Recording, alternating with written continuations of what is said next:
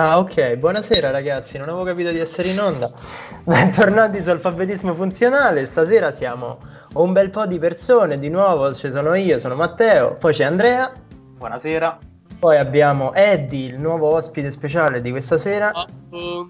Poi abbiamo Giorgio, che ormai è un ospite quasi abituale, e Margherita, che anche Ciao. lei è un ospite abituale. Stasera siamo in live anche su Twitch. Vi ricordo di commentare, di iscrivervi, di mettere mi piace, di spammare, di fare tutto quello che vi pare. Poi ci potete risentire su Spotify grazie alla nostra regia, ovvero Luigi, che ovviamente menziono per ultimo perché grazie Matteo ti voglio bene invisibile grazie. che però fa in modo che tutto questo funzioni. Mm.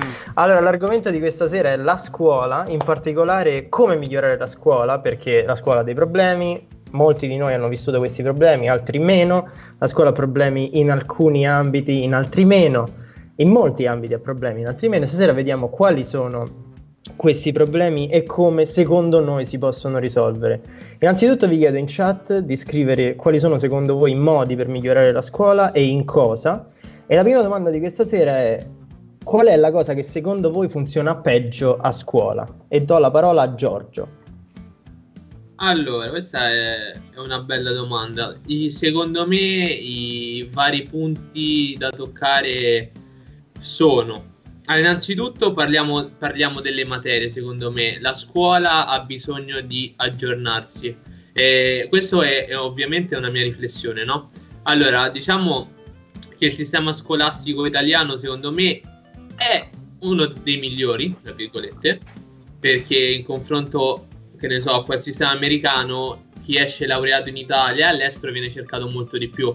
Ad esempio in, in Canada, in America, gli architetti italiani, a quanto pare, sono molto richiesti per la loro bravura, suppongo. Il problema, però, si presenta nella fascia sotto l'università. Io parlerei più del liceo perché, secondo me, il liceo è fermo a delle materie vecchie, ovvero io non intendo dire che il latino, come tutti dicono, è una lingua morta, non si parla più, bla bla bla, perché sono tutte materie, sono, tutte, sono tutti fondamenti, insegnamenti che ti fanno bene culturalmente, sia in modo anche personale, perché ti allenano a pensare in un determinato modo come per il latino ti danno un, un pensiero logico per poter tradurre che puoi applicare nella vita. Eh?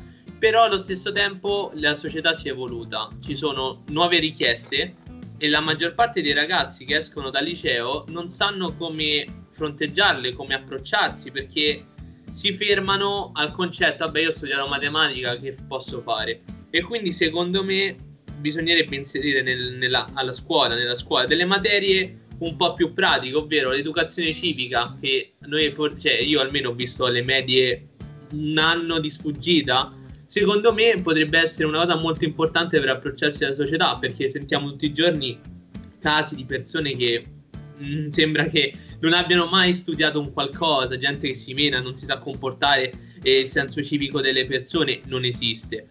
E serve qualcosa anche per spronare i ragazzi a dare il massimo del loro potenziale. Quindi io andrei a toccare anche il sistema dei voti.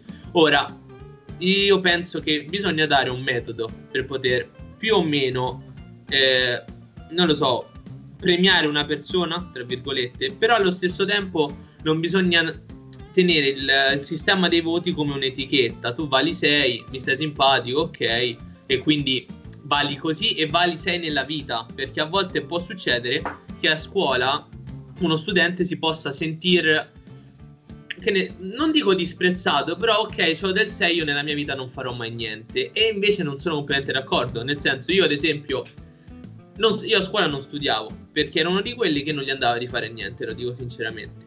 Però poi dopo mi sono accorto che comunque il mio, percor- il mio percorso scolastico è stato importante perché purtroppo mi sono accorto dopo che determinate materie come, la, come il latino, come, ma anche storia dell'arte mi interessano e mi hanno lasciato un qualcosa.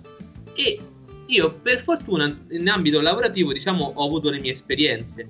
Quindi non vuol dire che se a scuola sei uno sfigato e, non, e non, e non vali più di 6, nella vita non puoi, fare, non puoi, non puoi brillare, ecco.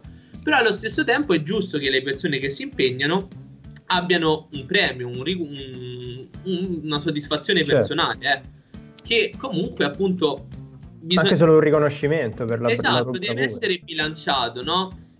È un po' come, scusate se mi sto dilungando, è un po' come i temi. I temi sono una cosa buffa, perché o giudichi il pensiero di una persona o giudichi, giudichi, giudichi appunto le regole che gli dai per fare il tema, non puoi fare una via di mezzo, no? Perché se tu mi dici eh non era itinerente le cose, allora stai dando, che ne so, stai, stai eh, correggendo rispetto alle istruzioni che mi hai dato, ma se tu mi, mi dai la possibilità di esprimere il mio pensiero, come puoi giudicare un mio pensiero in modo negativo? Cioè, è un discorso un po' complicato, tra virgolette, però sono tanti piccoli punti che dovrebbero essere, non dico modernizzati, però sistemati, dovrebbero aggiornare un po' le materie, non, però non dico sostituite, attenzione. Secondo me comunque l'istruzione classica è importante per la formazione di una persona, perché ti dà la testa e ti dà il metodo, però ti devono dare anche gli strumenti per apportarti alla società e arrivando, tornando ai voti, ti devono dare una, un, appunto, un premio, però allo stesso tempo non ti devono etichettare, non ti devono costringere a stare in, que- in quella figura, secondo me. No, poi da un momento non so cosa pensare voi, questo è giusto. Ok, ok, perfetto, perfetto. Dai, Hai già detto parecchie cose. Adesso diciamo che la parola va all'ospite d'onore di stasera, ovvero Eddie, che ci può dire qual è di nuovo secondo lui la cosa che funziona peggio a scuola. E vi ricordo che questa domanda è anche per gli spettatori, anche e soprattutto se qualche maestra o professoressa ci sta guardando in questo momento, ci dica anche dal punto di vista dei professori o delle maestre quanto la scuola non funzioni e in cosa funziona peggio. Vai Eddie, scusa.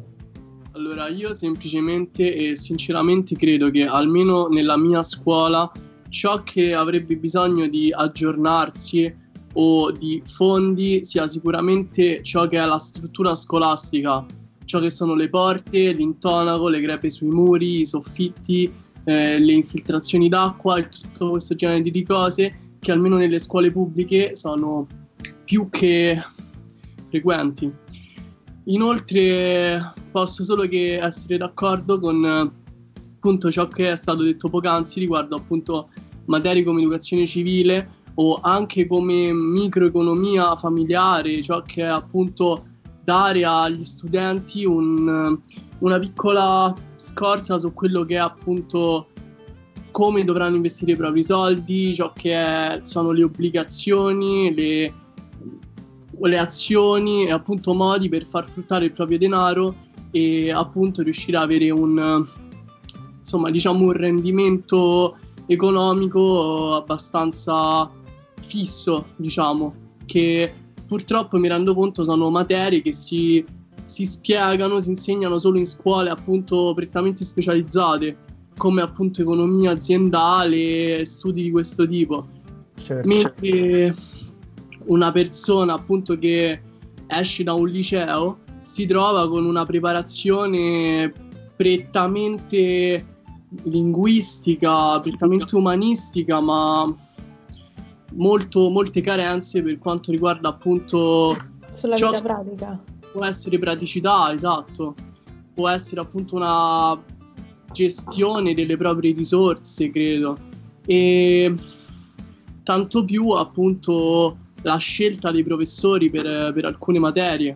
Tanto più perché mi sto rendendo sempre più conto che molti dei professori che appunto ci vengono dati sono sicuramente bravi nel, nella loro materia, ma non lo sono altrettanto a spiegarla, a far capire di cosa stanno parlando e a farti appassionare a ciò di cui stanno parlando. Verissimo. E ciò crea un handicap da parte di tutti gli studenti nel capire, eh, nel riuscire in un certo senso ad approcciarsi in una maniera buona, eh, genuina e propedeutica nei confronti della materia che si sta spiegando in quell'orario.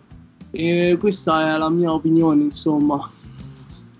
Cioè, d'accordissimo, sinceramente. Ora passiamo la parola a Andrea, ci dice allora, la sua. Io parto da un semplice presupposto che mi piace condividere costantemente, anche insomma durante queste, queste live. Io parto dal presupposto che la classe, comunque la scuola, sia la rappresentazione della società.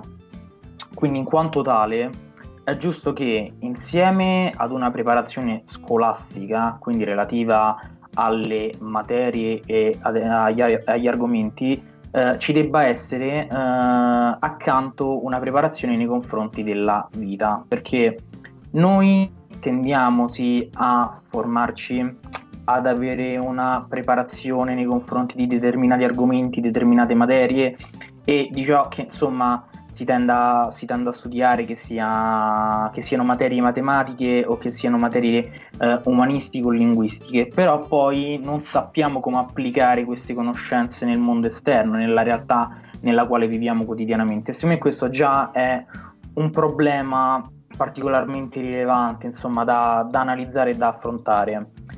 Volendo entrare nello specifico, eh, mi aggiungo, eh, o meglio, seguo Giorgio nel, nel, suo ragionamento relativo al sistema dei voti, um, perché per me non è sbagliato in sé la votazione, che comunque definisce la tua preparazione e come ti sei organizzato per affrontare un compito o un'eventuale interrogazione. Il problema riguarda il fatto che quella votazione tende ad essere un giudizio nei confronti della persona, quando in realtà andrebbe distinta appunto perché tu attraverso un voto non stai definendo una persona, non stai giudicando uh, chi io sia, ciò che faccia o ciò che conosca, mi devi semplicemente analizzare sotto il punto di vista scolastico e della preparazione in modo tale che io appunto possa migliorare e possa essere stimolato a, a studiare maggiormente nel caso in cui andassi male.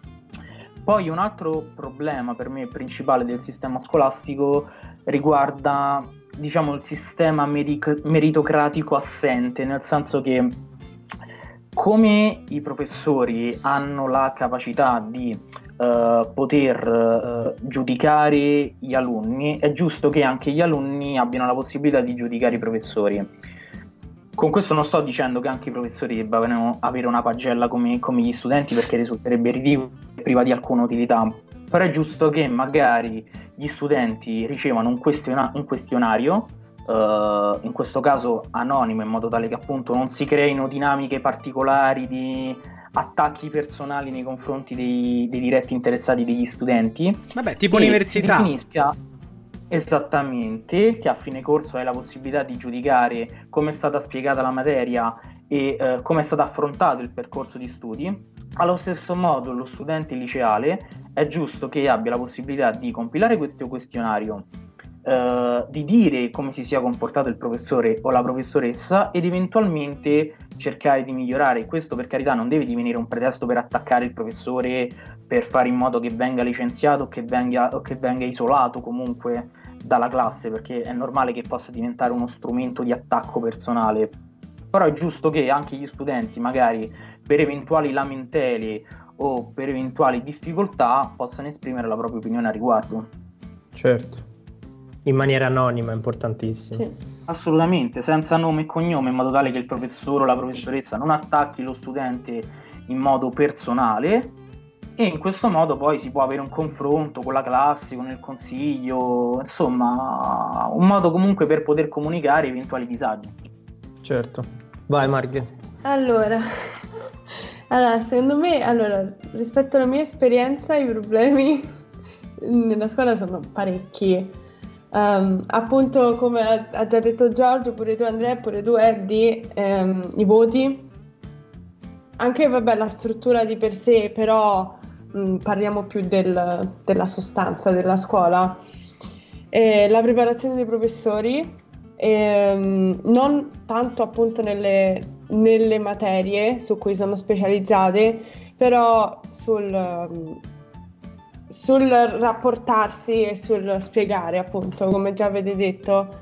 E, um, il problema che io ho notato molto presente nella scuola è il fatto di questa gerarchia che, che si presenta tra professori e alunni, dove i professori sono come Dio, mm. Sono, sono, gli unici, possono giudicare tutto e tu non sai niente.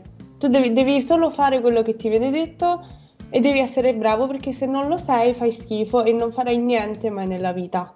Perché questo è, è come si approcciano con, perlomeno rispetto alla mia esperienza, poi sicuro ci sono professori buoni, ne ho anche conosciuti un paio che erano molto bravi, appassionati e che c'era non... quella che c'era quella sensazione di um, fratellanza possiamo dire così, amicizia, di uguaglianza tra professore e alunno, anzi quasi quella, quella mm, figura un po'... come si può dire? Una figura paterna tendenzialmente. Sì, sì, esatto, sì, un, un mentore, no? Una persona a cui... Um, look up, esatto, a cui ti ispiri. Eh, però purtroppo sono le minoranze nella scuola, quando invece è, il lavoro del professore essere il tuo, il tuo mentore, no? colui che ti insegna nel, nel pratico come essere una persona più colta e una persona migliore. Quando ormai purtroppo, rispetto alla mia esperienza, è solo un fatto del tu devi sapere questo perché se non lo sai, se prendi sotto un tot fai schifo, sei inutile e non vali niente e una volta che prendi solo quel voto, sei da quel voto per sempre. Pure se magari migliori, che ne so, prendi 3-5, sei da 5. Pure se migliori, eh, massimo 6, ma sei comunque da 5. Cosa che è sbagliata, perché appunto come ha detto Giorgio, sembra che ti votino come persona e non oggettivamente il tuo lavoro. Okay. Eh, sì, Mm. Ok, ok, ok. Quindi diciamo che nel, in generico è uscito fuori che il sistema di votazioni sicuramente non è bello. Esatto. E, mm, e i professori sono un problema. Allora, mo dico la mia, ovvero che secondo me sì, è vero che i professori, ovviamente la scuola è formata da professori e alunni e come ha detto Andrea, la scuola è una piccola società e deve insegnarti dei valori e deve insegnarti come funziona la società che sta fuori dalla scuola. Ovviamente se i ragazzi sono messi in una situazione dittatoriale tra, in cui c'è un professore che comanda sugli alunni, già partiamo male. Eh, voglio spezzare una lancia a favore dei professori, è vero che non tutti sono così, a me è capitato di avere dei professori fantastici in alcune materie, mi è capitato di avere dei professori terribili ovviamente, però bene o male parlando con uh, presidi o con altri professori, in qualche modo le situazioni si risolvevano. Magari era molto difficile cambiare la propria situazione, però uh, se si insisteva molto le cose potevano cambiare. Quindi se un professore era problematico poteva essere allontanato e, e ovviamente non doveva essere una persona a dire il professore è problematico, dovevano essere più classi a, a far notare che c'erano problemi con quella persona, mm. con quel professore e quindi a quel punto la scuola avrebbe preso provvedimenti. Poi una cosa da dire um, Aspetta, poi per quanto riguarda i voti, è vero, sono d'accordo con voi di nuovo e... Um, quindi sì, diciamo che il sistema di voti che c'era prima era molto meglio con, uh, questo, con i giudizi più buono, che con i voti, buono, sufficiente, ma anche più descrittivi sì, potevano esatto. essere, no? Ed era una cosa sia u- molto più utile per te studente, perché se io ricevo un 6, ok, ma anche, ma anche un 8... Eh, per te insegnante, perché tendi ad analizzare il contesto, tutto quanto e i singoli, singoli individui... Eh, principi, cose, nel, non so parlare oggi, eh, nel, nel, nel, testo, facciamo esempio il tema, dire ok, buona la struttura, che ne so, il contenuto un po' um, carente nella fine, che ne so, non, non ti metti solo a dire mm, ok, quello era ok, però sai cosa, ti metto 4. Ma poi appunto, um, a parte che sì, con il giudizio più descrittivo puoi spiegare meglio all'alunno come che cosa è successo nell'eventuale compito, quindi che cosa hai sbagliato, mentre adesso appunto col voto secco è un po' più limitata la cosa. Alcuni professori hanno ovviato questa cosa, per esempio mettendo più voti, che ne so, io mi ricordo, mi pare fosse la professoressa di italiano che metteva quattro voti in base a, che ne so, grammatica, contenuto, analisi, non mi ricordo adesso, correggetemi se sbaglio, però c'era qualcuno che lo faceva, metteva quattro voti. Matematica? Ok, quattro voti e poi faceva la media dei quattro voti e quello era il tuo voto finale. Però anche lì resta comunque limitato perché tu non puoi. Ok, in matematica lo capisco anche, perché in matematica se, se sbagli eh, 4 risultati su 10 eh, è 6. Ah, leggiamo un attimo un commento. Eh, sì, un secondo, poi fini il discorso. Sì. È il mio turno adesso. e, Dico io. Mentre su un tema, come fai a votare un tema da uh, eh, 0 a 10? È, è, come dare, è, come guardare un film e dargli un voto da 0 a 10 senza scrivere una recensione. Cioè, lascia un po' il tempo che trova. Questo film è un film da 5, perché? Questo tema è un tema da 5, perché? Poi devi vedere le correzioni e vedi, ok, hai fatto un errore grammaticale, hai fatto quest'altro errore di concetto, però come faccio a migliorarmi se so solo che ho 5? giusto? Poi sono d'accordo con, um, con, l'approccio pragmatico di Eddie che diceva dovrebbero spiegare un po' di economia, diciamo, di, di microeconomia, economia familiare, perché secondo me la pecca più grande dei licei, perlomeno, poi magari le scuole, gli istituti professionali no, però i licei è che non ti danno nessun tipo di, mm, di istruzione eh, pratica. È tutto teorico, ma così, sì. ma, sai, neanche ti spiegano come si aggiusta una macchina teoricamente, ti spiegano proprio concetti astratti. Sì.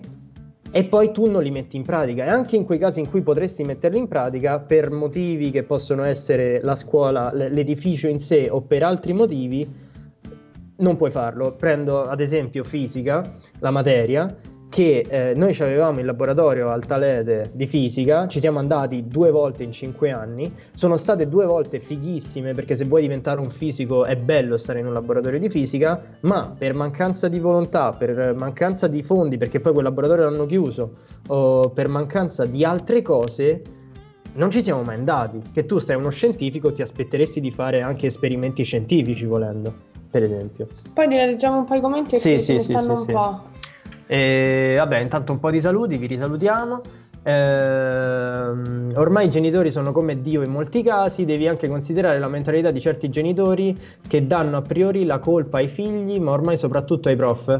Penso che è sbagliato a scrivere, ma intendi che... Francesco scrive. Sì, Francesco scrive questa cosa, penso intendesse che ormai qualsiasi cosa succeda i, sì, i genitori danno la colpa ai prof. Quello, sì. ehm, allora sicuro sono psicologicamente allora sicuro psicologicamente sono diversi voti qualitativi rispetto ai numeri. Uh, ma, il modo, ma, il mondo funziona diversamente ed è giusto essere pronti per quello che verrà dopo, esami universitari, concorsi pub- eh, pubblici, eccetera, eccetera, che vanno tutti a punteggi. Sì, però Vero, il liceo però... non è un esatto, concorso. Il fatto, il fatto è questo, le persone spesso uh, tendono a eh, comparare università e liceo. Però l'università è molto diversa dal liceo perché mentre il liceo sì sono tante persone ma sono comunque 20 e c'è quel rapporto interpersonale tra, eh, tra ragazzi e professore, non è una, una, cosa come ok io sono professore, dico la mia lezione se seguite bene, se no no, come all'università dove sono 300 persone. Lì nel liceo c'è questo rapporto interpersonale che è naturale in un agglomerato piccolo di persone. Quindi è, è, sbagliato trattarlo come se fosse un'università, perché non lo è di fatto, certo, in, ness- no. in nessun contesto. È giusto che fra professori e studenti comunque ci sia una forma di distanza, perché comunque tu devi porre dei ruoli in modo sì, tale che comunque ci sia una figura di riferimento. Però il punto è questo ci deve essere anche empatia tra studente e professore. Specialmente perché... se sono poche persone comunque. Assolutamente, perché comunque bisogna considerare questo, il ruolo da professore non è semplice come non è semplice il ruolo da studente, esatto. perché ognuno ha delle responsabilità da uh, assumersi e da compiere, perché il professore comunque deve impegnarsi a uh, spiegare una materia e fare in modo che anche gli studenti si appassionino, perché poi è questo il punto. Ogni studente tende a provare una forma di freddezza e di distacco nei confronti delle materie perché non viene invogliato a studiarle, non viene invogliato ad approfondirle, quindi ogni volta lo vedi come un problema lo studio di un determinato argomento, non viene, non viene stimolata la passione, comunque che poi per carità è una questione soggettiva perché non è che uno apprezzare tutte le materie studiate uh, ed imposte, uh, come no, a me non piacciono però... le, le materie matematiche eh, ad un'altra persona possono piacere. Appunto, Però è proprio ma... lì che gioca um, eh, il fattore eh, emotivo, no? Perché se tu, professore, mi trasmetti qualcosa, anche se a me la tua materia non interessa per niente, se tu mi, inter- mi trasmetti la tua passione, il tuo modo di vedere quella materia che a me non interessa, tu hai comunque il mio rispetto, in primis, hai la mia attenzione, magari poi i risultati sono comunque meglio rispetto a un professore che mi sta antipatico, magari non eccello perché comunque magari non è quello che interessa a me, però c'è quel, quel incipit in più per avvicinarmi al tuo modo di vedere quella materia. Se sei una persona... Comunque, scusate, volevo fare una precisazione per i commenti perché ho visto che Francesco si è impuntato, però si parla di scuola non di università, eh, lo voglio precisare bene, quindi intendiamo dalle elementari al liceo, perché sì, l'università sì, secondo me è una cosa completamente diversa. Sì, no, esatto. Quindi sì. vai, scusa, scusa Eddie o Andrea. Poi sono so. dei commenti di Naomi pure. Sì, sì, poi finiamo i commenti. È vero, io personalmente credo che è vero che molti professori non, cioè, si rendono conto che non, gli studenti non riescono a, ad apprezzare le loro materie e un po' magari è perché insegnano brutte materie, però molto è anche per come loro si pongono. E io credo che certe volte è vero, bisogna avere dell'empatia nei confronti appunto degli studenti, ma allo stesso tempo bisogna mantenere un certo distacco, evitare di fare, di fare certe uscite alquanto sconvenienti e fastidiose Concordo.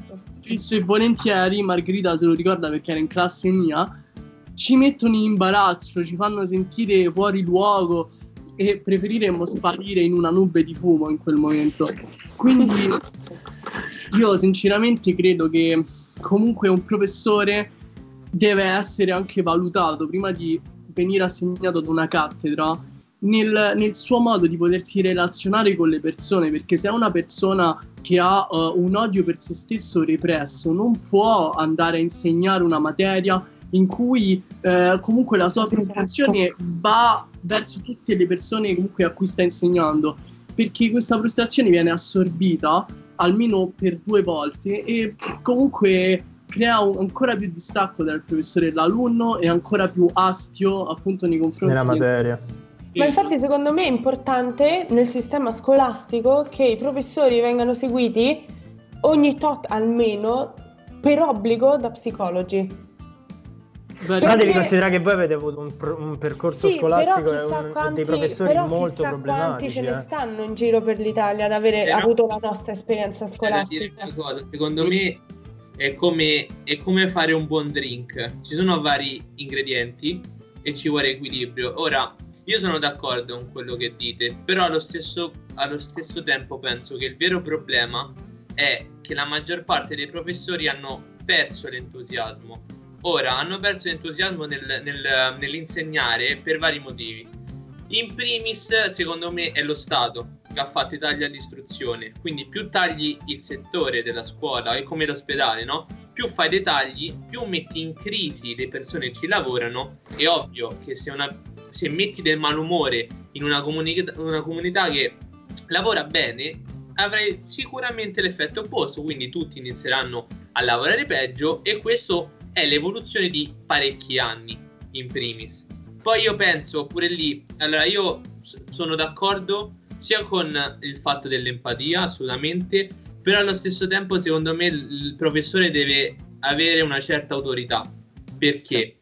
Se non si, tra virgolette, se non si impone, noi gli mettiamo i piedi in testa. E se gli mettiamo i piedi in testa lui non può più insegnare, perché appena lui ci dice qualcosa, ha torto però allo stesso tempo, se mi passare il termine, non deve fare il cane che ti bastona in ogni caso che tu non puoi esprimere il tuo pensiero perché è sbagliato. Quindi esatto. bisogna trovare una via di mezzo, bisogna avere quella, quel feeling che ti permette sia di rapportarti, di parlare, di dire professore, guardi, io non ho potuto stare perché ho dei problemi in famiglia, di avere quel senso di non dico di complicità, però qualcuno che ti può ascoltare perché in quel momento i professori sono i sostituti dei tuoi genitori perché sono loro che ti stanno educando e non esatto, i tuoi. Esatto. Quindi ci deve essere un certo rapporto di, di cambio, però allo stesso tempo noi in primi studenti non ci dobbiamo dimenticare che il professore non è un nostro genitore e va trattato con rispetto. Quindi il vero, secondo me appunto il problema che sta al cuore di tutti questi discorsi è che comunque prof- la maggior parte purtroppo, sono sicuro, dei professori ha perso l'entusiasmo perché secondo me sono tantissimi professori che amano quello che fanno. Hanno, fa- hanno deciso di fare i professori per insegnare. Però allo stesso tempo, come, come lo Stato li ha trattati, come si è evoluto la società, perché noi siamo, ognuno di noi è stato educato dalla propria famiglia, c'è chi per fortuna bene, c'è chi meno e con le varie mentalità, e questa evoluzione poi ha comportato un'involuzione della scuola, perché i professori non vengono rispettati. Se il professore prova a dirti qualcosa, ci sono stati casi che un professore è stato picchiato dal padre o dalla madre, eh, sono andati là a prendere la botte. E, e, è, è, vero, ed è una cosa che non avrebbe senso perché se, se tu mi riprendi su una cosa eh, vuol dire che mettiamo caso sia sbagliata. Io non posso andare, cioè, posso andarmi a lamentare dei miei genitori. Però i miei genitori dovrebbero spiegarmi quella cosa, magari dare ridotto al professore, ma di certo non andare a picchiare una persona che sta lì per educare. È proprio, è proprio un, è un'ipocrisia, è una cosa senza senso. Però allo stesso tempo, credo, non dico, ora ormai ridare voglia ai professori penso sia molto difficile. Dovrebbero, credo, elaborare un sistema ovviamente di posto fisso, così ognuno ha, ha, ha, ha la possibilità di farsi una vita, però non, di, non, dico di cambio, però dare il modo ai professori comunque sia di prendere, non dico aria, però non avere sempre quel macigno che sta sempre in quella scuola, devono avere ovviamente, se tu abiti a Roma, non ti devono mandare a Firenze a studiare, eh, per come, come, sta avvenendo, perché molti con le liste con i precari certo. si devono trasferire ed è una cosa assurda. Però devono dargli l'opportunità di riprendere aria. Ora, magari l'idea dello psicologo non, non credo sia malaccio, onestamente potrebbe starci, perché comunque come eh, gli analisti poi sì, ho un paio di cose da specificare. Aspetta, prima leggiamo sì, sì. Però comunque sia, devono trovare un modo per pure là alleggerire un po' i professori. Devono dare il modo dei professori di fare i professori, però allo stesso tempo, spezzando una lancia a loro, anche noi studenti ci dobbiamo impegnare a fare il nostro. Dobbiamo mm. metterci là a fare lo studente, ovviamente con rispetto. Io vado sempre nei casi limite, ovviamente. Eh. Deve... E, e, e appunto stare lì con la mentalità che stiamo imparando qualcosa che ci serve a noi. Ora, che il latino non ti serva nel mondo pratico, ok, però è cultura. Sì, Questo. sì, mo andremo a vedere nel specifico, però intanto leggiamo Aspetta, i commenti leggo, perché si sono leggo i commenti, leggo tutti così non rimaniamo indietro. Esatto. Eh, allora, intanto Naomi, ciao, dice che è d'accordo eh, con il sistema dei giudizi, ovvero che era meglio dei voti perché sarebbe più veritiero e meno limitativo. E poi Francesco fa altri discorsi sull'università e dice che secondo lui quello che esce dal quinto liceo ha diritto di non trovarsi troppo impreparato a quello che viene dopo. Però, secondo apro una minuscola parentesi, che secondo me il problema è che appunto l'università è qualcosa che tu fai per piacere, perché devi farla per raggiungere il, il lavoro che vuoi fare, scopo. mentre il liceo è, un obbligo, è obbligatorio andarci praticamente, Beh, sì. o comunque viene visto molto più come un obbligo sì, ed è sì. giusto che sia dia più... le basi. No, che sia più piacevole farlo, che sia meno rigido in questo senso, ma sia più uh, caritatevole, diciamo in un certo senso. Poi, uh, questo è molto interessante, che dice Monica, per me gli alunni devono dare una valutazione a se stessi e agli insegnanti, poi ne parliamo di questa cosa. E poi Naomi di nuovo, a volte credo che i professori sbaglino nel far ricadere rabbia e frustrazione su studenti, esercitando cattiveria gratuita che nessuno merita che prenda un 3 o un 10. Esatto. E Monica risponde che è sempre sbagliato farlo. Assolutamente d'accordo sul fatto che ci voglia empatia, ma fermezza e avere idee ben chiare. Essere in balia di emozioni personali non è facile, ma necessario. Quindi credo eh, essere seguiti dagli, da, da, psicologi possa assolutamente aiutare. È una bella responsabilità e hai molta influenza esatto, sui esatto, tuoi ragazzi. Esatto, infatti questo io volevo ovvio. dire eh, rispetto al discorso di Giorgio, ovvero del fatto che coi tagli della scuola giustamente le persone sono più frustrate, però è anche vero che se tu scegli di fare l'insegnante del liceo, devi prendere in considerazione il fatto che tu, singolo essere, avrai un'influenza da minima a enorme sui ragazzi che avrai nelle classi. Quindi se tu pensi che il taglio tuo, del tuo stipendio vada a influire in una maniera tossica sulle persone che tu stai crescendo, sei ore al giorno, tutti i giorni per cinque anni, significa che devi cambiare lavoro.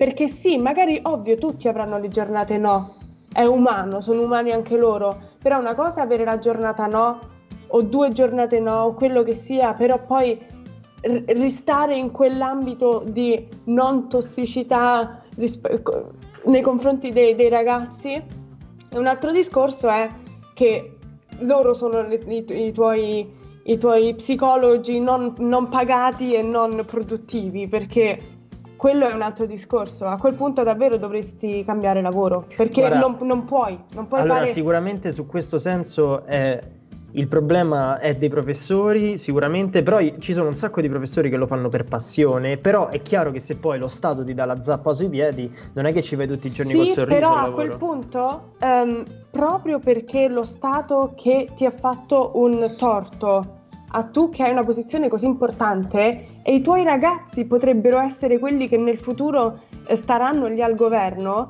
è, è importante che tu ne parli anche di attualità e di queste cose che succedono con i ragazzi, uguale di che materia sei, perché l'attualità secondo me è una cosa che tutti gli insegnanti dovrebbero eh, discuterne con i ragazzi. E dovresti incitarli nel discutere su argomenti, eh, trovare la loro la verità, la cosa più giusta, in modo tale che in futuro gente che faccia tagli alla scuola non ci sia.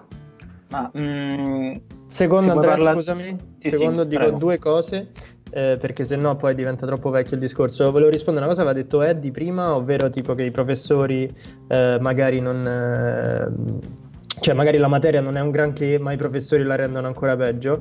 Io su questa cosa non sono d'accordo, nel senso che secondo me non esistono materie brutte, c'è semplicemente il modo sbagliato di spiegartele.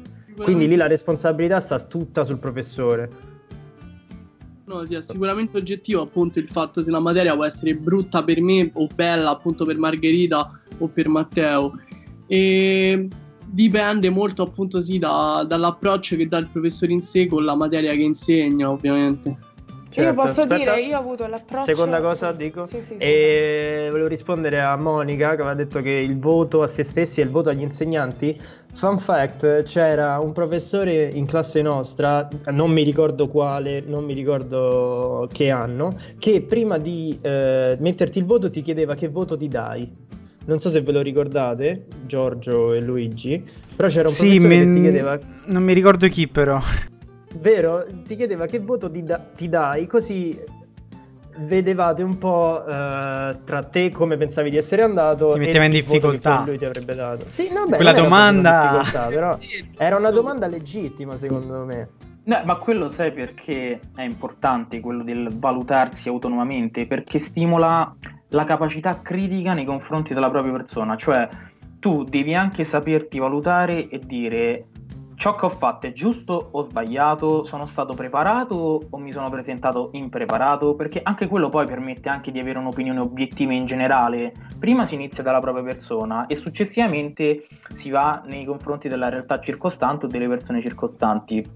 Ma mh, mm, io voglio semplicemente adesso fare un, un focus su un aspetto che uh, noi adesso stiamo parlando dal punto di vista degli studenti, cioè di come si sentano, di come tendano ad interagire o addirittura a subire da parte dei professori. Ecco, è sempre importante, come è stato anche specificato precedentemente, che non si debba generalizzare e che ci debba essere anche una tutela nei confronti dei professori, perché Uh, questo si riallaccia anche al discorso meritocratico che ho fatto inizialmente, nel senso che le persone, o meglio i professori, i docenti che uh, dimostrano passione nel proprio lavoro e che uh, tendano a stimolare gli studenti, è, che, è giusto che siano protetti maggiormente e che vengano messi nelle condizioni di poter lavorare.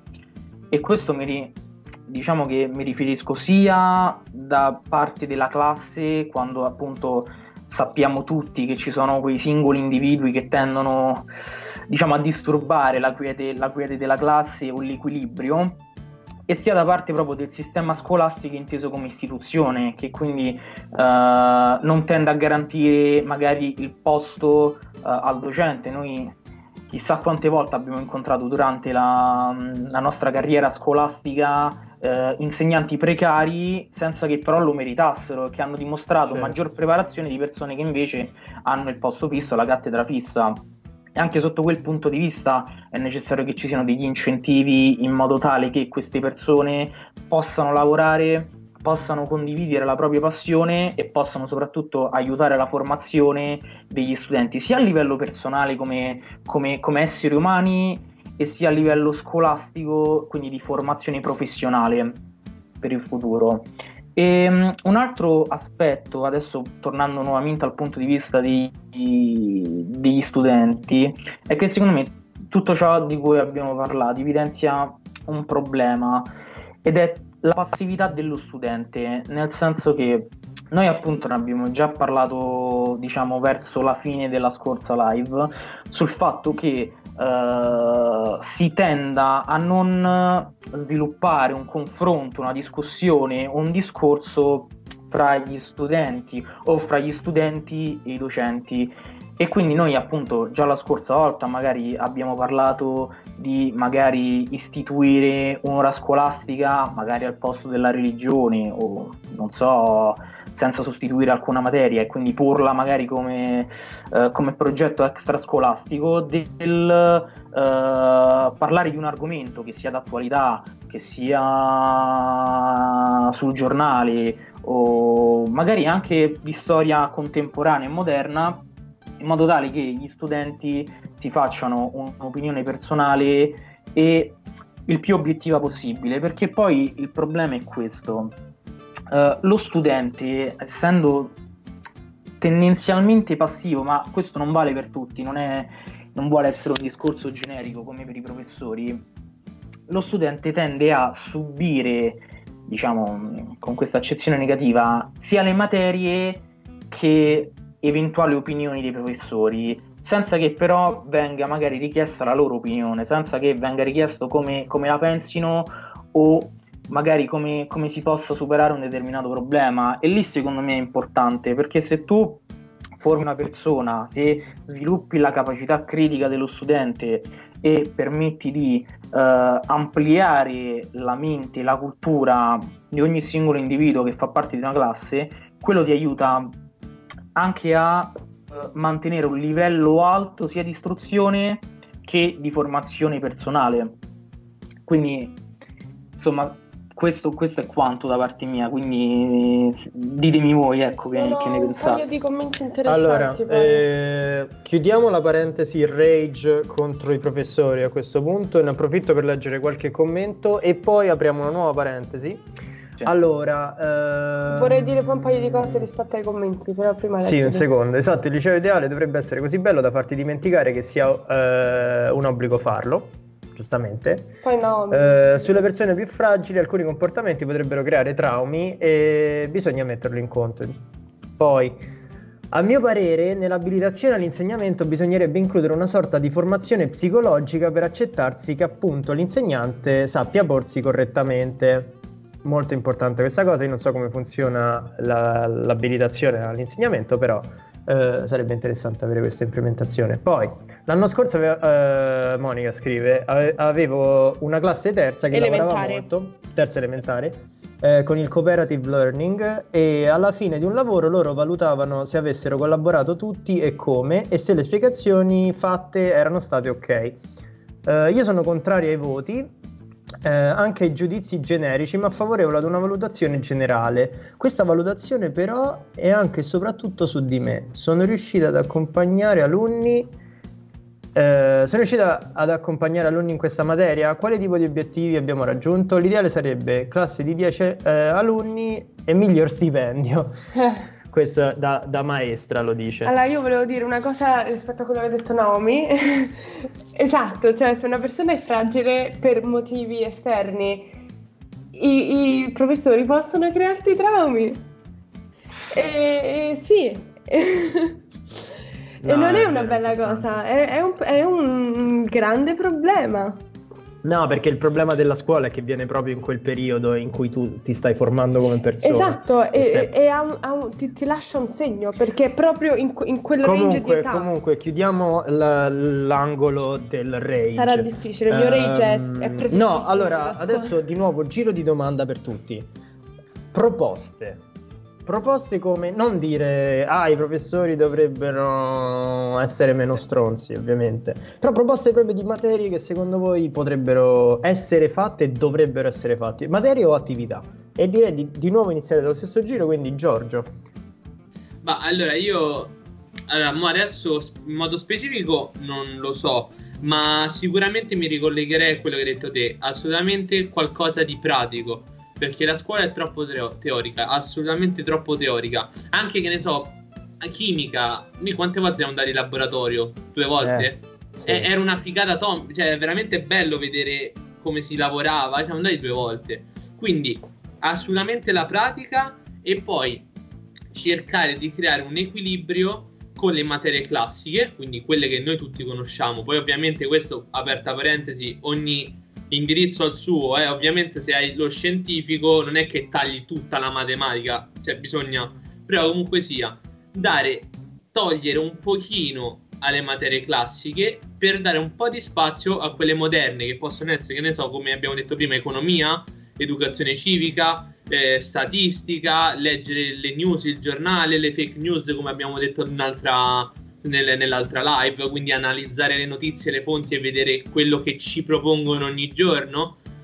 Fare un, una, una, questo discorso più o meno, dare un, una praticità, dando sempre fondo della nostra perché secondo me, ripeto, non è sbagliato dare un'identità culturale tramite gli insegnamenti del passato, però allo stesso tempo la società si è evoluta, va sempre più di corsa e non esiste che i ragazzi nel momento più critico della loro vita, tra virgolette, perché non sanno quello che vogliono fare, hanno 10.000 idee, escono e si trovano spaesati. Un minimo di, eh, che ne so, come, come mandi un, eh, tipo nudi e crudi, no? Un accendino e una pietra per accendere il fuoco ce lo devi avere e allo stesso tempo l'alunno che esce dal liceo dice ok, io non so che fare della mia vita, però so, so qualcosa di economia, vado a informarmi, so che ne so, so l'educazione civica, so fare questo, so fare quell'altro e quindi muoversi in questo campo. Allo stesso tempo,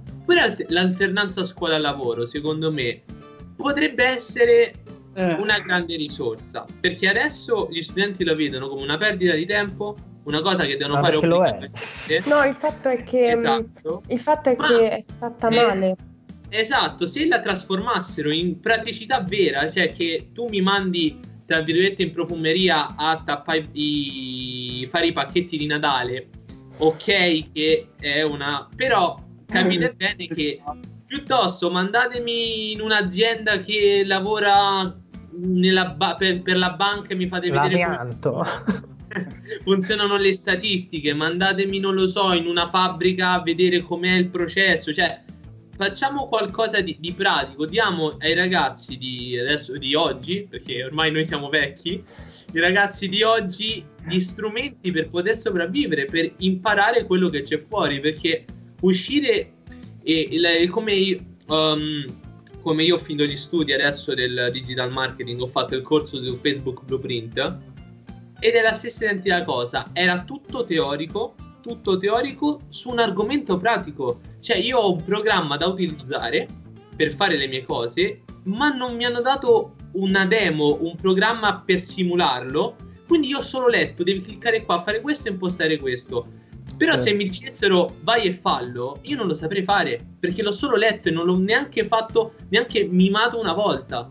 Per quanto potessi andare lì e aprire e non concludere niente perché appunto è una cosa complicata, però stesso, è la stessa cosa per, per, la scuola. Datemi la possibilità di fare, di toccare con mano, come ad esempio il primo passo per poter cambiare le cose. Questo è ovviamente giusto il mio pensiero, insomma. Vai, vai Eddie. Allora, semplicemente, allora, ripetiamo un attimo la domanda. E proposte proattive su come migliorare la scuola. Cioè, allora, materie.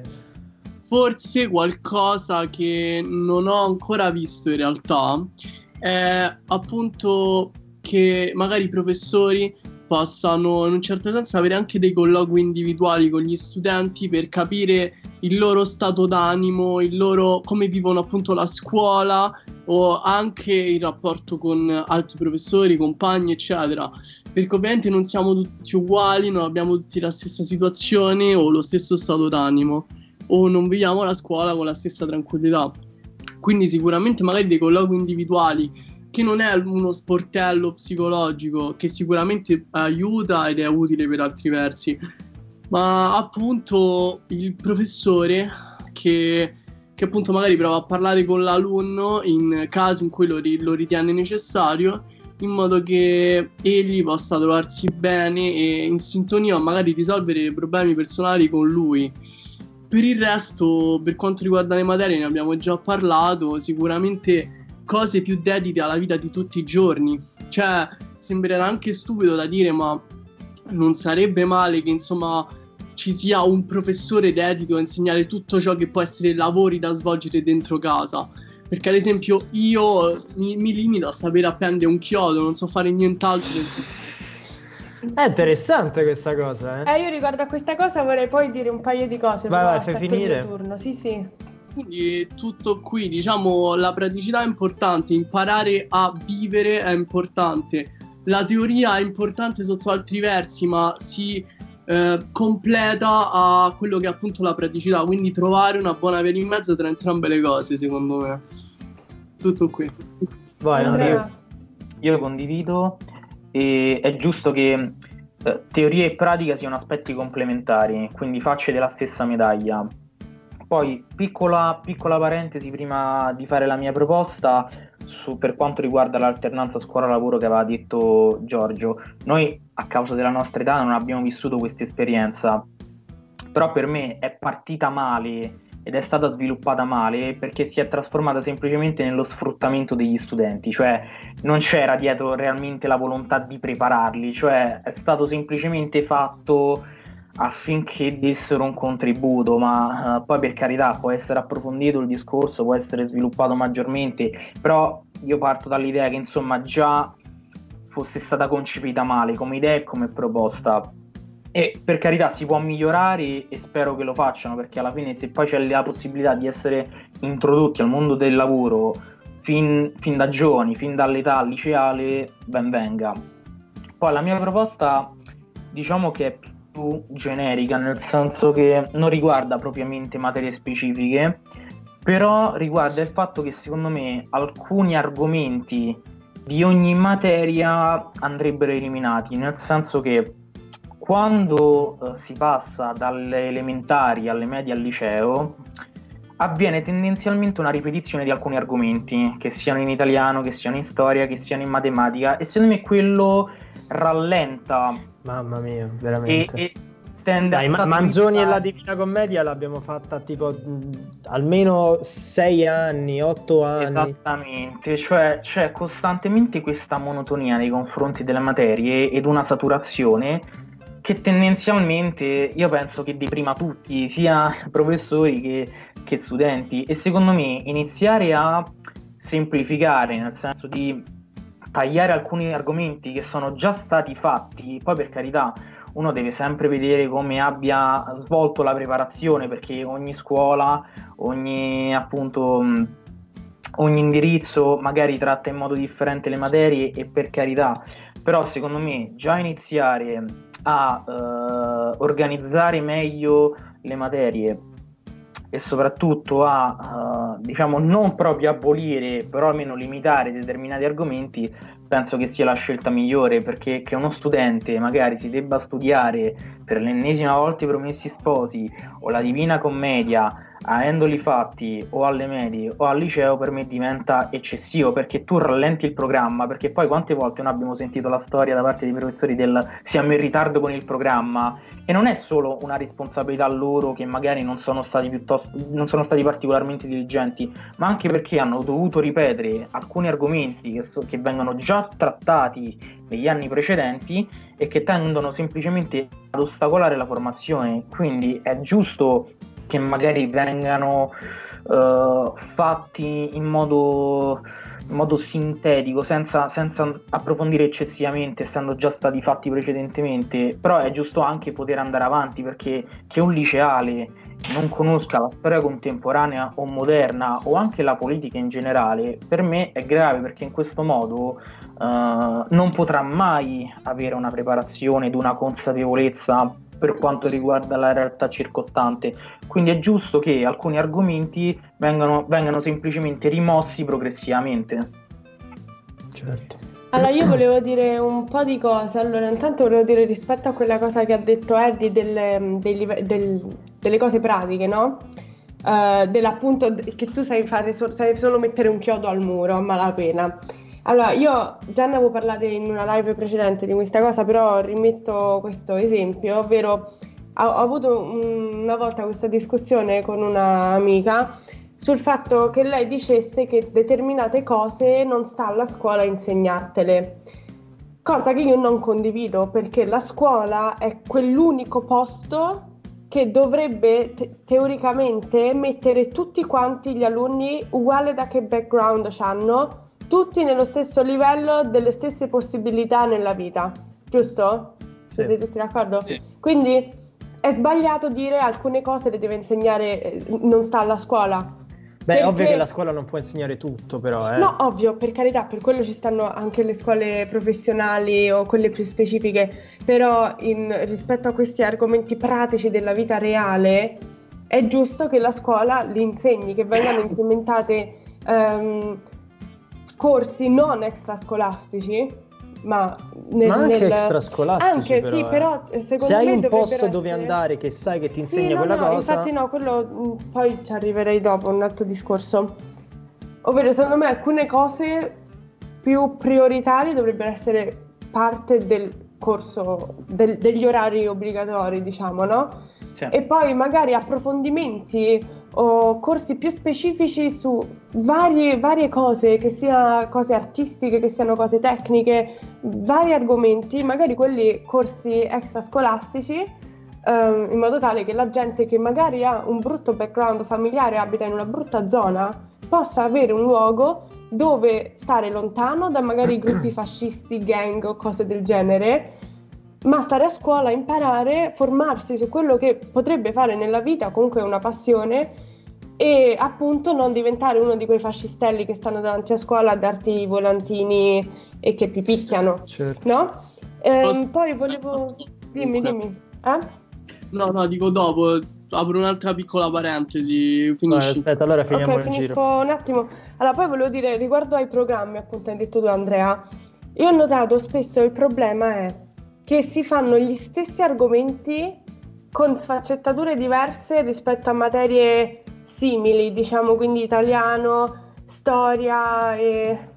Sì, sì, storia Queste ma- sì, esatto, si, si tendono a fare gli stessi argomenti perché è il programma che però ho notato spesso tira indietro da cose che si potrebbero fare più importanti. Io il libro di, eh, di, di storia, fino alla fine, io, io, non l'ho mai visto a nessuno farlo, fare la storia contemporanea o più recente, perché?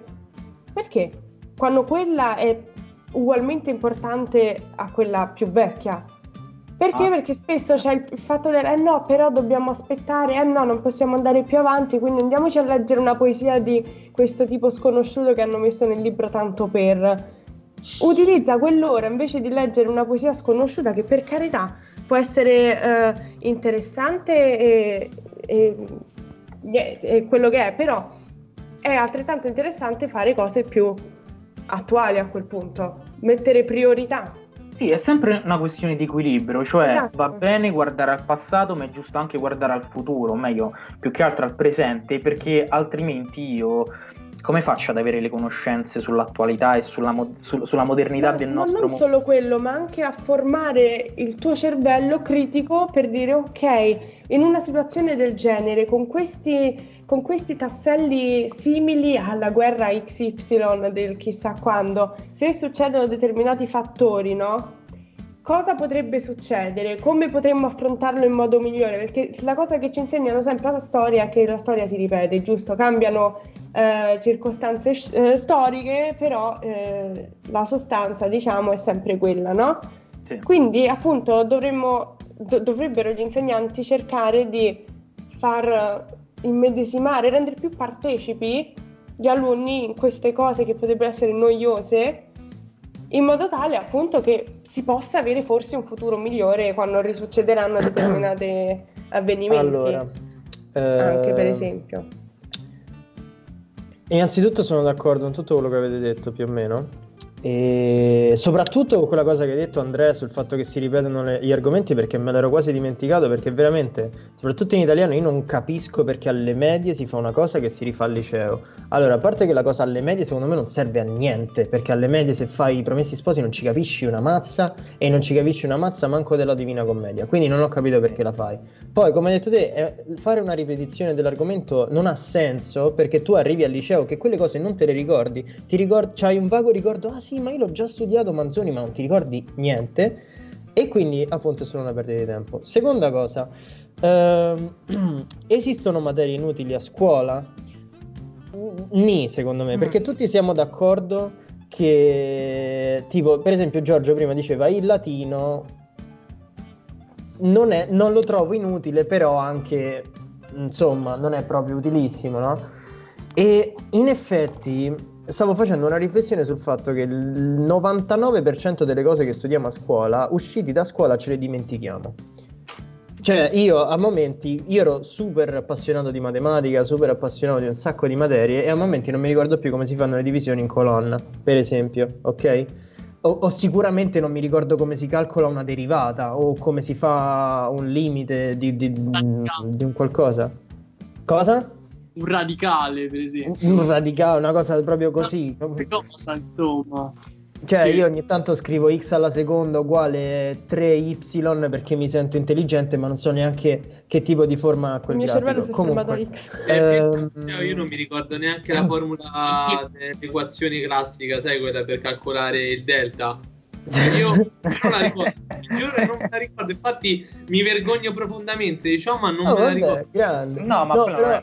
vergogno, Gio. Però aspetta, aspetta un secondo, fatemi finire il discorso. Quello che dico è che tutte queste materie aiutano il cervello a, a farsi uno spirito critico, a crescere, a diventare più... Eh, il cervello è un muscolo, lo eserciti, ok? Esatto. Però perché non esercitarlo con materie più utili alla vita uh, di tutti i giorni? Per esempio, come diceva Eddie, su insegnare cose di lavori in casa, per esempio, per dirne una. Però è anche vero, una cosa stavo pensando, c'è un salto abissale tra le elementari e le medie, secondo me. Perché tu alle elementari stai in un mondo bello e pacifico in cui studi, ti diverti, eccetera, entri alle medie, che sono tre mesi dopo, e stai spiazzato perché è tutto molto più impostato, eccetera. Qual è la differenza tra le elementari e le medie? Che non c'è più niente di pratico sostanzialmente. Certo. Perché anche solo alle elementari che tu uscivi in cortile a giocare co- con gli altri compagni, per esempio, era un'attività piacevole dalle medie in poi tutte le attività piacevoli a scuola si limitano all'ora di educazione fisica. E ad arte, tanto. se sei fortunato. Se sei fortunato anche ad arte, ma di solito